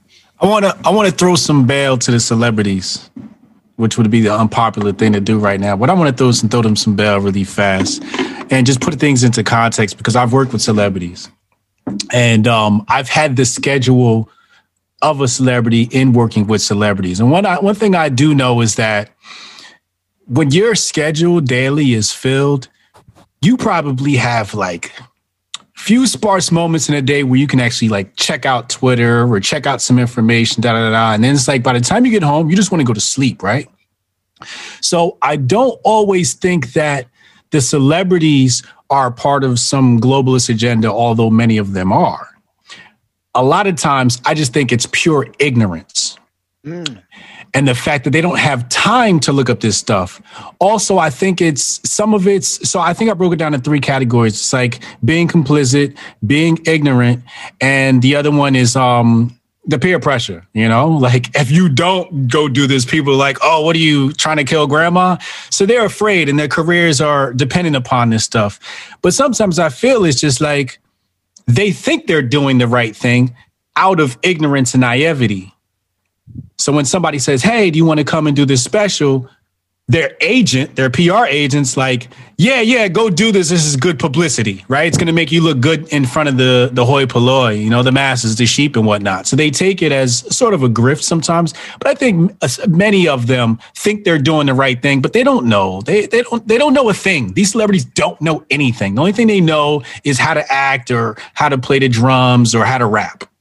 But it's Hotep. Hey, I want to say, I want to make a point. See, I disagree. Like when you look at Lady Gaga and how she's into spirit cooking and everything, it literally goes and you look at you know. Real quick, let me make this point. You look at the leaked emails with Podesta. They're talking about worshiping, uh, sacrificing chicken to Moloch. It literally goes back to the Bible, uh, Genesis chapter eleven, verse nine. That's the Tower of Babel, and in that Nimrod wants to build a you know, a tower to heaven to kill God. And that's what they want to do. They want to create a modern day Tower of Babel and create us under all one ruler, the NWO. So it's like, I believe these celebrities and Hillary Clinton and Michelle Obama, they're all in on it. Lady Gaga, they love it because they know I, I did. that I did put that. tastemakers. I did put that disclaimer in there that some of them are along with the agenda. I did say that, just to That's be true, clear. That's true. That's true. some and of them are definitely involved and behind the scenes. Yes, there are, but I believe that many of them are just stupid. Well, and I think to more a little bit more to that point and to that stupidity, uh, because this has been so politicized, and because Hollywood in general and the media in general is so overwhelmingly neoliberal, it's become one of those. Oh well, you're a stupid right winger, and I'm smart, and I'm trusting the science, and Right. this Mm. is what the science says, and now believe the science is a fucking religion, uh, uh, which is also the most anti-science thing you could possibly ever do and say is say the science on this is settled. N- no, no, that's the most anti-science you could possibly be. The one thing we know about science is that it's always open to new information, and you always have to ask questions and keep putting it up to review. And we've not done that at all with any of this. And this mm-hmm. goes into another topic we can touch on a little bit because all this information is super important. I, I uh, completely agree with Hotep in regards to some you know people who are busy. They just don't have the time to really do a thorough research on this. So and then they get pushed in one direction and then they don't have anybody to push them in another direction. So they just go in the direction they get pushed in. But I also think that's the problem for the common person. Like there's many people who just go to work, they take care of their kids, they do this, they do that like I might have a conversation with them at the gym or I might have a conversation with them at the basketball court or wh- whatever and I might plant a little seed of doubt on what's really going on. Well, wh- what's going to happen? They go home, they go on, you know, the two major search engines, Google and YouTube, and they search some of the things I'm talking about. Well, Ricky seems like a fucking crazy person because all the things he's referring to doesn't exist. I can't find any of this stuff. So now it's like, yeah, it, in in in some circumstances, there's examples of people who are completely tribalist, people who are just basically going along with the herd. Whatever their group's saying, that's what they're saying. And then there's some people who might actually have doubts, who might actually be skeptical. But the censorship issue, this is why the censorship issue is such a big deal. But they don't even have the ability to see all sides of the argument. They can't even find, you know, uh, some of the cases of people who've passed away after the virus or after getting the vaccine. They can't even find the doctors like Dr. Aieta and, and some of the other doctors we've had on the show, um, Dr. Kendra Becker and Dr. Scott Jensen and all these people. And Scott, Dr. Scott Jensen just got kicked off TikTok of all places, which is hilarious. But um, and uh, so you can't even find these people. You know, you can't find these alternative perspectives. So it's like even if you wanted to. Uh, you know, go down some rabbit holes. It's getting harder and harder to go down those rabbit holes. I mean, eventually, we've said it on the show before. I mean, YouTube's going to be cooking videos and cat videos, you know, sooner or later. And then it's, you really do have to go on Odysee or Rokfin. I mean, if you just go on the homepage of any of these alternatives, BitChute, Odysee, Rokfin, in two seconds, you get way more information and way more interesting content than you will spending all day on YouTube because they just won't give it to you. Well, well, let me talk about the celebrity issue and like the social influencer one. One of the things you didn't talk about was now you have these like lower level social influencers or whatever coming out and saying, I've already gotten this amount of money offered twice for doing a vaccine selfie or a vaccine video of me getting the vaccine.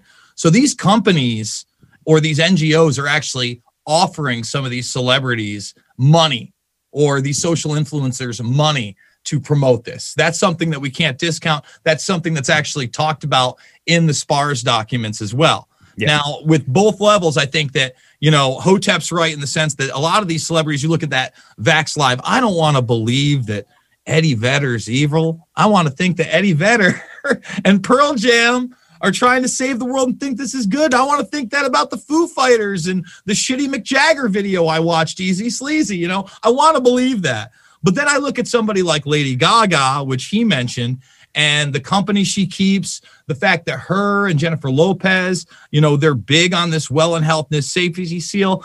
I see them, you know, a little bit differently, right? With a Michael B. Jordan, somebody who's outwardly out about the money and his influence, I, he sees this as an opportunity. This is how I get my face out there. Absolutely. But that plays into the system. There are so very few people, you know, that are standing up against what's going on right now in that Hollywood system that we should be extremely scared. And especially in the rock and rap scene, right? You would think that more people that made their way being quote unquote anti establishment wouldn't be stepping into rolling up their arm for a fucking billionaire and his cronies. But that's just me. I mean, how much is enough? You know, some people it's never enough. Well, they didn't just leave it to having the celebrities uh, get paid off to influence this. Remember, the president of Belarus said that the IMF and World Bank offered him close to a billion dollars to lock his, his country down, and he turned them down. So it's not just, I mean, that's just a much larger scale um, play that's happening as well. So it, they're they're they're coming at you from every angle: the governmental top down, and then um, the social sort the social side of it, the media influencers and things like that. And yeah, there's plenty of. I mean, there's I just there's videos of Anthony Hopkins getting a fake shot. Where the you can see the nurse squirt squirted out after she's done. I mean, it's it's Ah. like they brought in the JV team to to film these things. It's it's embarrassing. Well, speaking And of celebrities, here we are e- The, the expected to president of believe this it. country They, uh, they might film it bad on purpose, so you so you notice it. Like I, per, you know, they might do that on purpose, so you actually They notice troll. it, Charlie. Yeah, they be trolling. Uh, it it it is it is. I hope so because otherwise they're not sending their best. You know what I mean? To make these videos, it's pretty embarrassing. Well, Hotep actually did debate a celebrity on vaccines. Actually, it was an incredible, great podcast. Uh, if you guys haven't checked it out, Hotep has uh, Lupe Fiasco on his show, and uh, I mean, he Hotep came prepared. But from your perspective, what do you think was somebody like Lupe, who was very passionate about like the pro-vaccine? Do you think it was ignorance? Do you think that there was something else going on? What? Why do you think he seemed to kind of disregard your points and, and was not nearly as open minded to your perspective as you were to his? Um, so I got I got three excuses for him. And then actually two excuses and one fact. Um, one excuse I would say is he came to debate and he just wanted to win the argument, right? So usually sometimes people come to a debate, they don't care about the truth, they just want to win the argument. Whereas I'm just coming to find out the truth. Um, the other thing is could be maybe he just believes in this stuff, right? Maybe that's that's actually what he believes. Um, I'm sorry, the third excuse was he's just trolling, right? He's just trolling. Um, yeah, some people are contrarian, just be contrarians, just to bring the truth to the surface. So that's more Bill. But the truth of the matter is, he said he was working with Bill Gates. That's what he said. That's a fact. So you infer what you want from that.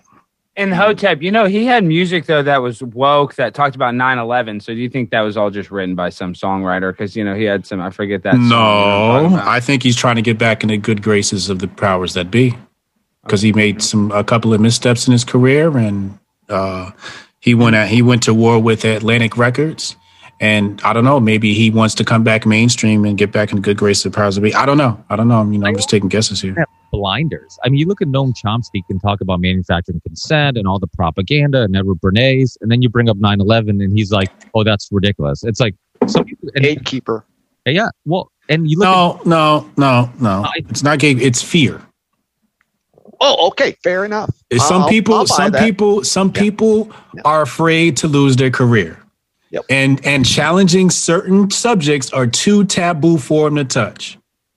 And another All right, case, let me, let me ask you. when we when we had when I had Dennis McKenna on the show, and I know uh, Charlie and I talked about this because he had also Dennis McKenna. First time I had him on was years ago, and we talked all about big pharma and how they were suppressing plant medicines from the public and all these benefits of plant medicine. Then the second time I had him on was way too close to the election, and he went on this, you know, pro Biden, anti Trump ramp, and I'm like, wait, wait, wait you've taken psychedelics. Like, first of all, my, my whole perspective on this idea, like I remember hearing Rogan over and over again, oh, if we just give everybody psychedelics, like everybody would just be able to filter out the bullshit and all this stuff. I'm like, apparently he was wrong because Ricky, Ricky, I just had I just had John Potash on my show, and you know I got to tell you that I don't agree with a lot of the '60s movement and this whole psychedelic. I mean, that was manufactured. I think a lot of good things came out of it, uh, creativity, you know, artistic wise, but as far as activism goes, it really popped the tires on the whole movement, and I think John Potash uh, really detailed that very well in his uh, his film and his books, just kind of showing how the CIA and the FBI used drugs to manufacture this, you know, diversion that basically co-opted a lot of the activism that was coming out in that time. Um, his his book was what drugs as a weapon against us or something along drugs as weapons against us uh, the cia's war against musicians and activists. That's his film and his book has a similar title but it's a, a little longer. Uh, but but yeah i think this is you know this history repeats itself right? These idols that we call celebrities they're no different than the gods of the ancient world. And i think you know one of the books i have in front of me uh, because we have dr frank Aieta here, I'd like to ask him. Uh, you know, Dr. Joseph Farrell makes this connection from uh, the Babylonian kind of connection, and, and says that maybe they were um, genetically modifying people, and now we see this vaccine. It's MN- mRNA. Like, it, do you think that there's potentially a, a a DNA consequence? Are they really going to alter our DNA with this thing? What's your opinion as a doctor? I wouldn't I wouldn't put it past them. I mean, we don't know. We really don't know what this long term what it's going to do. You know, when you start messing around with genes, this is gene therapy. I mean, when you think about how it works, you're getting injected with a synthetic informational dose essentially. That's what messenger RNA is. It hijacks your cells, takes over your ribosomes, they start spitting out, you know, more and more at messenger RNA, and then your your your cells are spitting out certain proteins. You know, so you can you can program your cells to do anything with this type of technology. It's it's pretty crazy how they're you know how they're using this. Hey, hey, Doc, I, I've listened to another um, medical professional that was talking about this, and his claim, at least, he was not pro-vaccine. Okay, he he didn't feel you needed to be taking it, uh, but his contention was that since it was ribosomal, that it wouldn't be carried on. Now, I know that that doesn't mean we don't know what all's in there, right? We don't know how it actually affects You know, because in the nucleus of the cell is your DNA. Okay, and you make messenger RNA all day long. So now you're injecting a synthetic messenger RNA, and it it, it could have interactions with your own with your own DNA. We don't know. I mean, they haven't studied this long enough. They don't really know the long term consequences of it. And the more that I'm reading, the deeper I've been studying this since day one. You know, just reading everything that I can. And you're not going to hear any of this stuff on mainstream media. That's for sure. You know, and if you you come out and start saying this stuff, you get censored oh you're nuts you're crazy you're going against you know trying to kill grandma i mean that's basically what it comes down to but when you really think about it you know it's like this whole thing about you killing grandma i mean if grandma gets the vaccine and you don't she's going to spread it to you it's like she's you know that's the whole thing it's like you know uh, i had a patient come in and say you know uh, I had to get the vaccine to go out and, and visit my grandkids. You know, otherwise my you know my my son and daughter in law won't let me see them. I'm like, well, you know, they're, the, the young kids aren't going to get the vaccine. They're not even susceptible to, to any problems with this virus. But you get the vaccine, you go out there, you you contract COVID. You don't even know you have it potentially if you have this this this this vac- vaccine and uh, you know, if you're sick, you're going to stay home. You're going to stay away from people. Just like if you have a cold or a flu, you're not going to go coughing on people and everything else. But with this, you know, you get this vaccine, you can still get COVID, and you can still spread it to everyone around you. So, I mean, I that's I guess that's the push. They want everyone to get it. That's the whole thing. So if you get it, mm-hmm. I get it. Then we're all we can all hang out. You know, that's the kind of narrative that they're pushing with this whole thing to get people to do it. Have you heard? Uh, have you heard some of those uh, crazier stories about the sort of the shedding from these, like women that are around a bunch of people that are being that have been vaccinated, having their periods uh, way heard, Yeah, that's the new thing. Or, what, what, say it again. Say it again. What, what about? well, even even so, so it's a, it's affecting women that have had the jab and their periods are super heavy or they missed their periods or they have they're coming out of there's a there's a there's a there it's it, you know i i don't think we can phrase it as a period because a period means passing of the egg but i think we can definitely say that the uterus is hemorrhaging. Okay. Yeah. Yeah, okay. no yeah. ovulation, and and it's also not just from the direct jab, but they say being around people that have had it. So there's some yes. sort of like I don't know if it's shedding of the spike proteins or something that's actually affecting their cycles.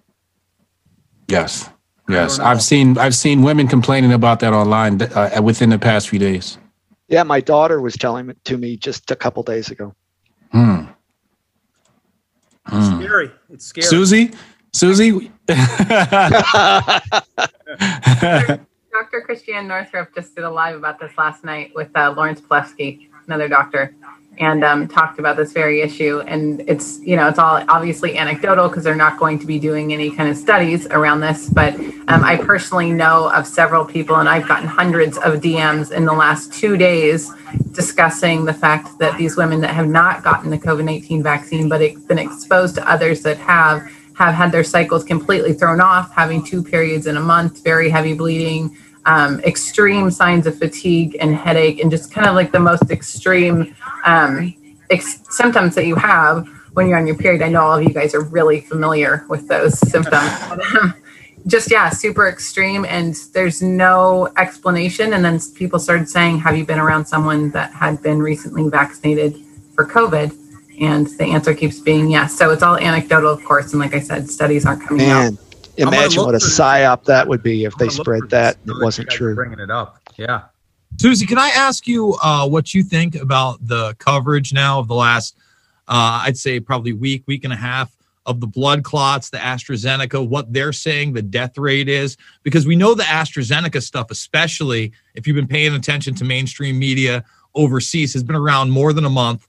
We saw it gradually get suspended because of these blood clots, heart attacks, deaths.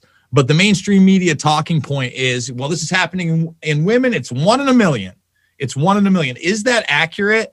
And where are they getting that line from if it's not accurate and it goes directly against, say, our CDC VAERS data?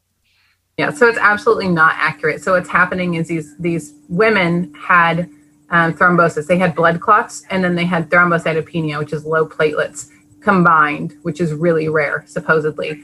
But they're saying that this is only occurring by the Johnson and Johnson vaccine, and that's why that vaccine was halted by the FDA and the CDC. They're saying we need a pause on this vaccine. However, if you look at the VAERS data, which is the Vaccine Adverse Event Reporting System, it's our government reporting system, it's our checks and balances. If there's a problem with the vaccine, then you will see that there were 103 cases of thrombocytopenia reported to VAERS prior to the Johnson & Johnson vaccine coming out, and the first dose was administered on March 2nd. So you can go look up at that data on the CDC website. Like there's no disputing it, but if you post that data to social media, which is what I did, I posted on Facebook, and um, it was moved, it was removed, and I was blocked from Facebook for three days.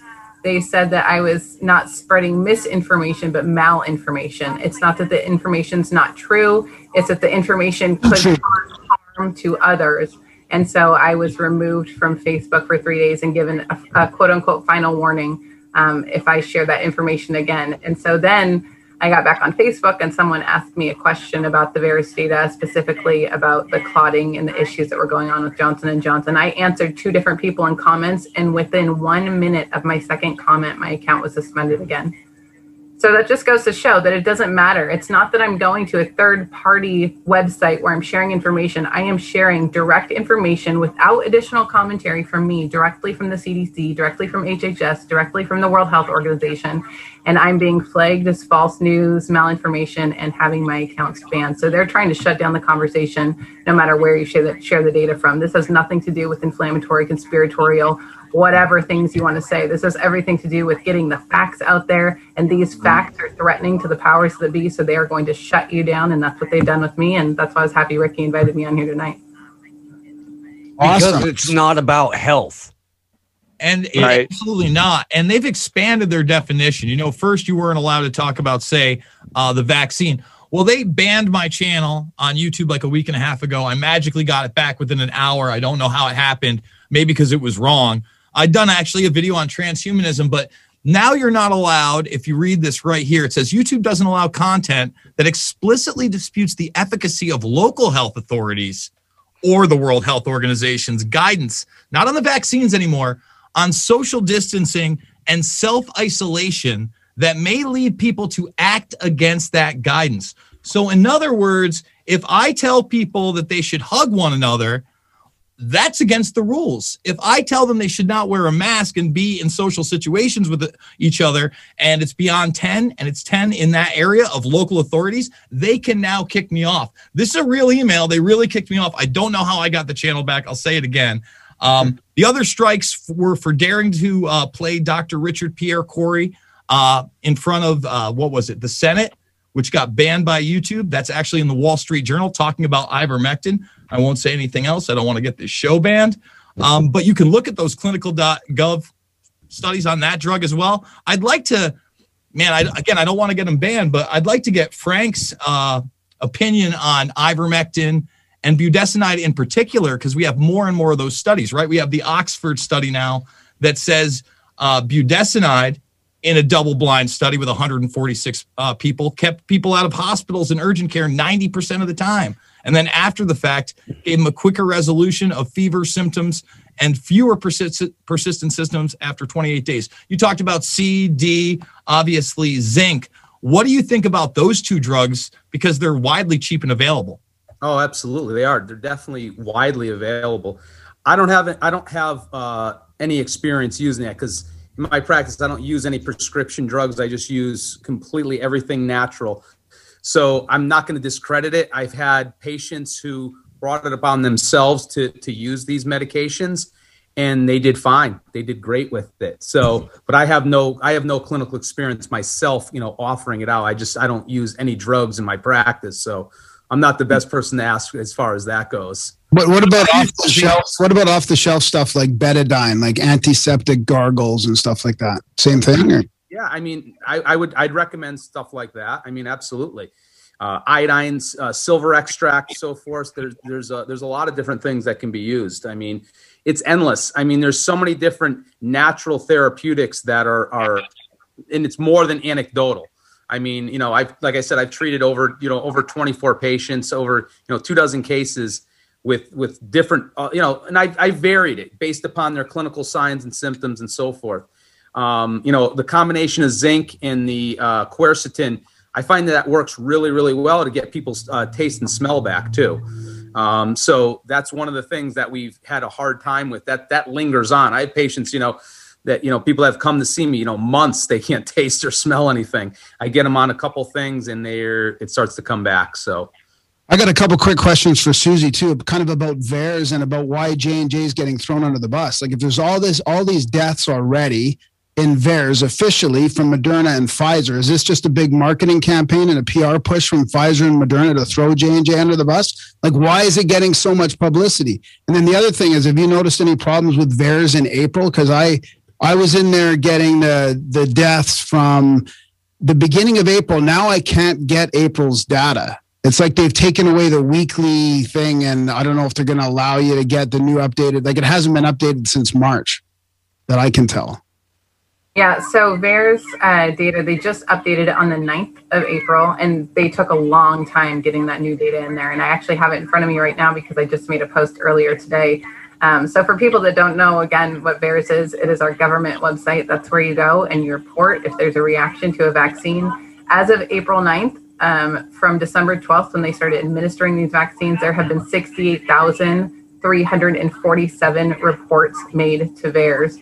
There have been 2,602 deaths, 5,074 hospitalizations, 10,078 urgent care visits, 10,693 office visits, 458 cases of anaphylaxis, 481 of Bell's palsy, 549 heart attacks, 100 miscarriages, 3,701 severe allergic reactions, and then 338 cases of thrombocytopenia.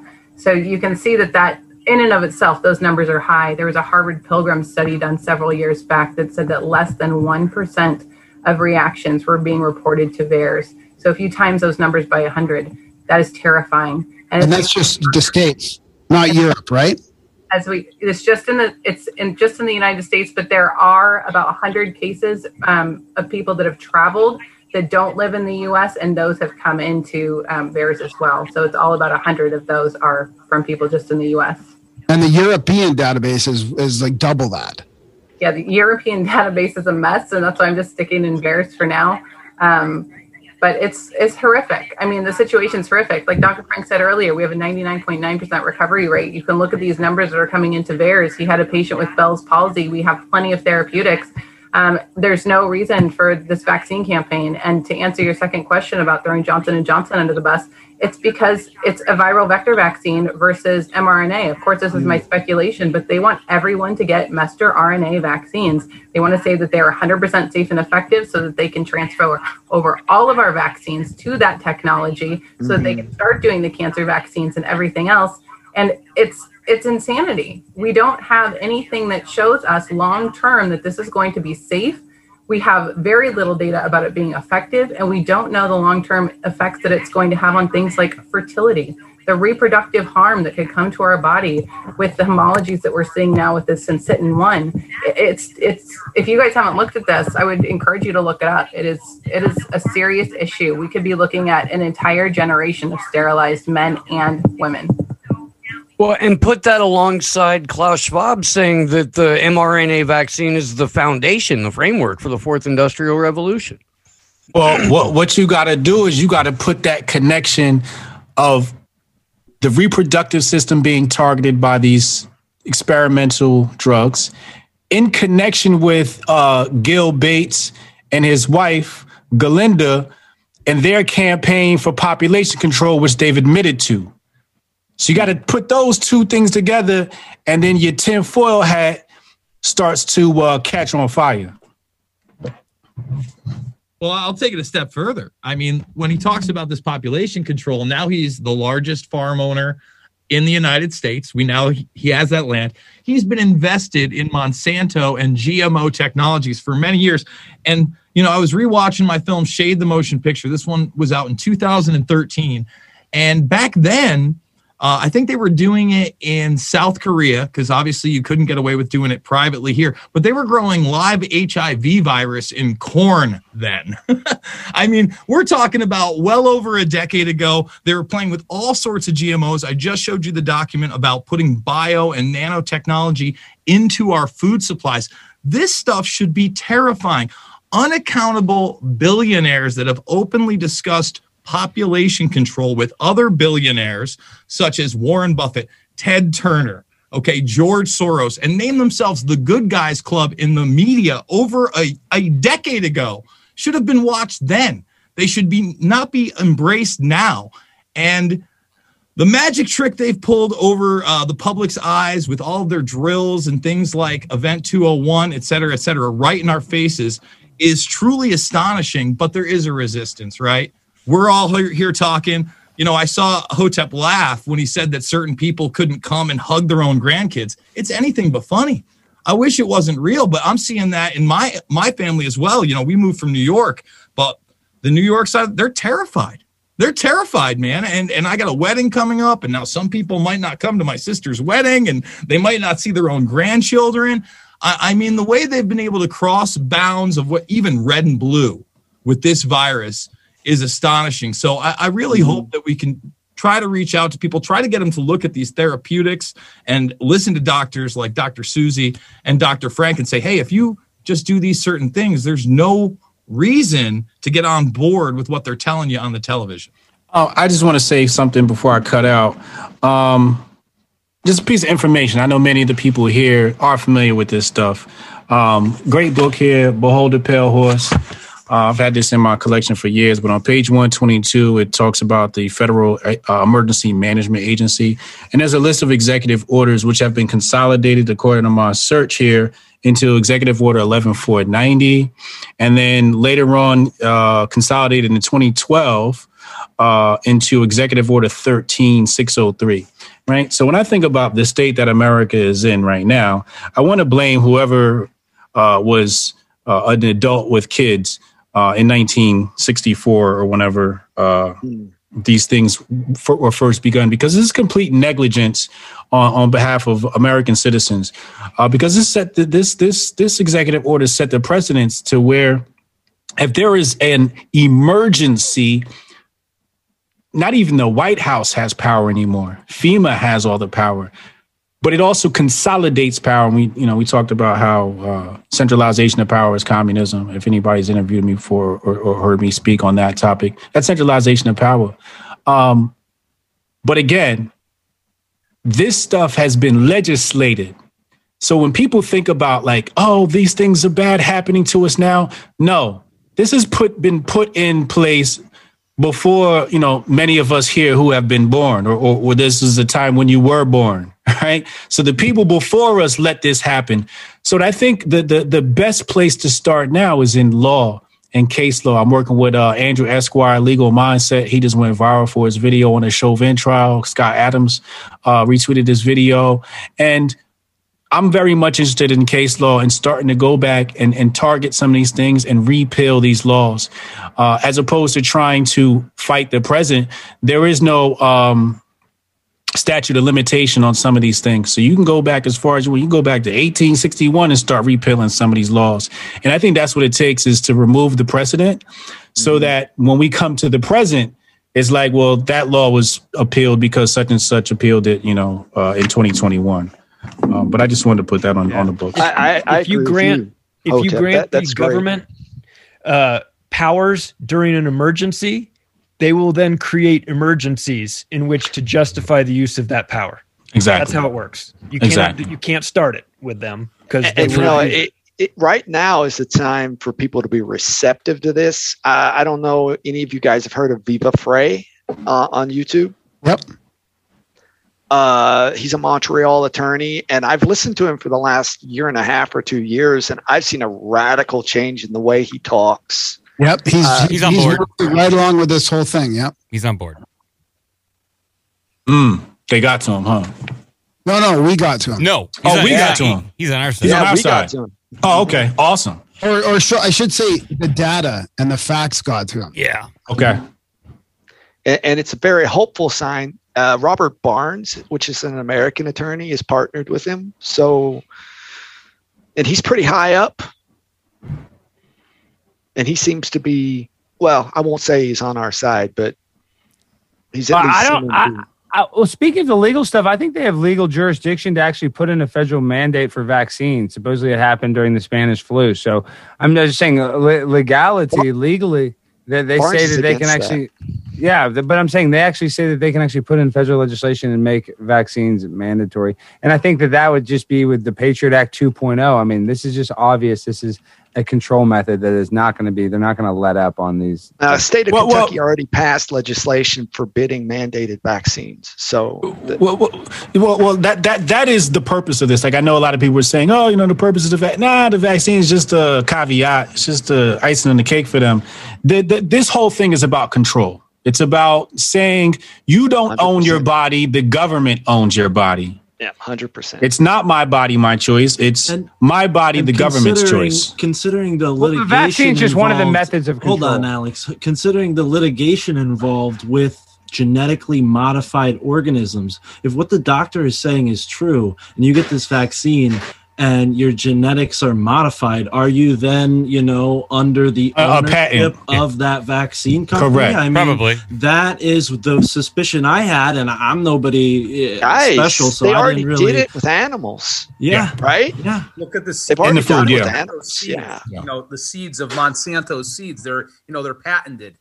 So if you you you plant something and you repurpose their seeds, you can't do that. I can imagine them then using this as a justification to say, well, you can only get your pharmaceuticals from this company, and you can only get your insurance from this company, and you can only get your vaccines from this company because now your health, your body is owned by Yeah, it's a- your Moderna or a company your store. And Johnson. You know, and Mm-hmm. you know, I got a jet, but it's been a pleasure, Doctor Frank. I'm also in Connecticut, so it's been Yes. a pleasure. I, I really brings me a lot of hope knowing that there's some bright people like you in my own state because it's kind of dim when you walk around New Haven. I'll tell you that. I It hear you. I'm doesn't up seem here in West Hartford, so I feel it too. So okay. I, I had that feeling that you were up there. There's some there's some smart folks up there. All right. Well, it's been a pleasure, everyone. I really appreciate being here. And uh, again, like I said, send me all those links and we'll get it in the description. So Yeah, I, I got I got to head out too. Mark, thank you. Uh, everyone on the panel, Charlie, appreciate you guys.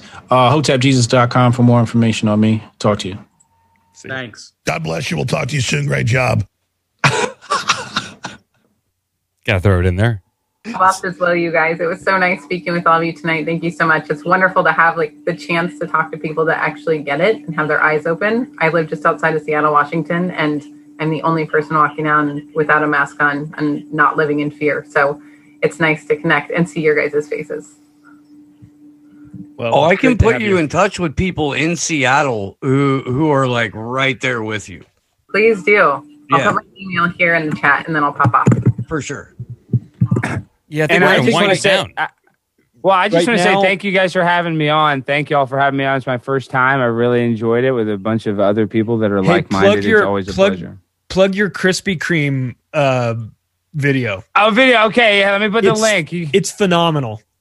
Okay, see, you're being too nice, Charlie, but you got to go. You guys got. If you guys want to go to a free donut, they can't check your medical record. So just say It's you got your vaccine. okay, let me get the link uh, so I can put it in the chat. But you guys need to go watch it. Watch me get a free donut. And uh, Fauci or Fauci is, you know, it's all because of him. I'm a shining example of good health.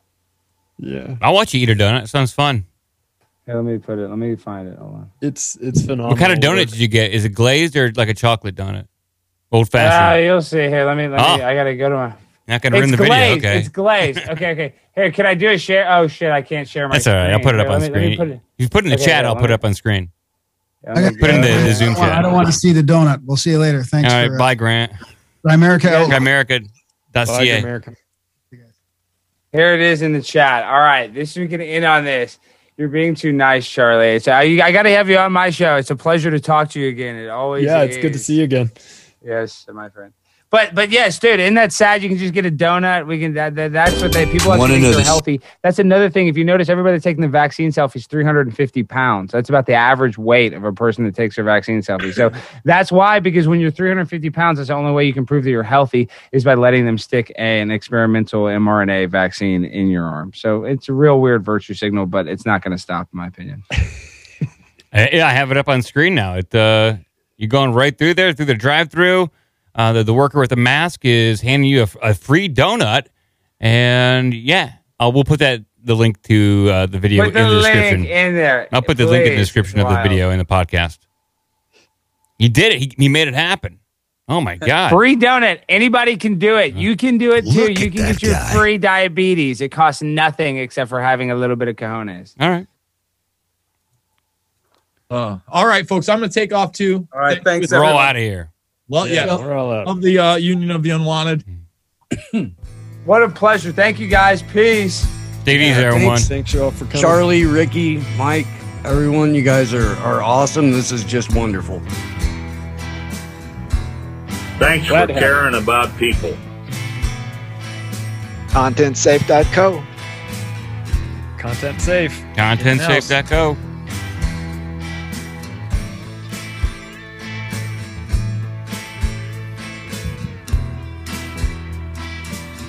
All right, the stream is over. There we go. All right, Charlie, we're your, getting out of your here. Your merch is coming. The, Oh. They processed the order today. I threw in a couple extra stickers for you guys so you could sticker up stuff. I appreciate that. I look forward to it. I'll, Yeah. I'll wear it with pride. Yeah. I think All so. right. I'll talk to you later. All right, Charlie. See ya. All right. Bye.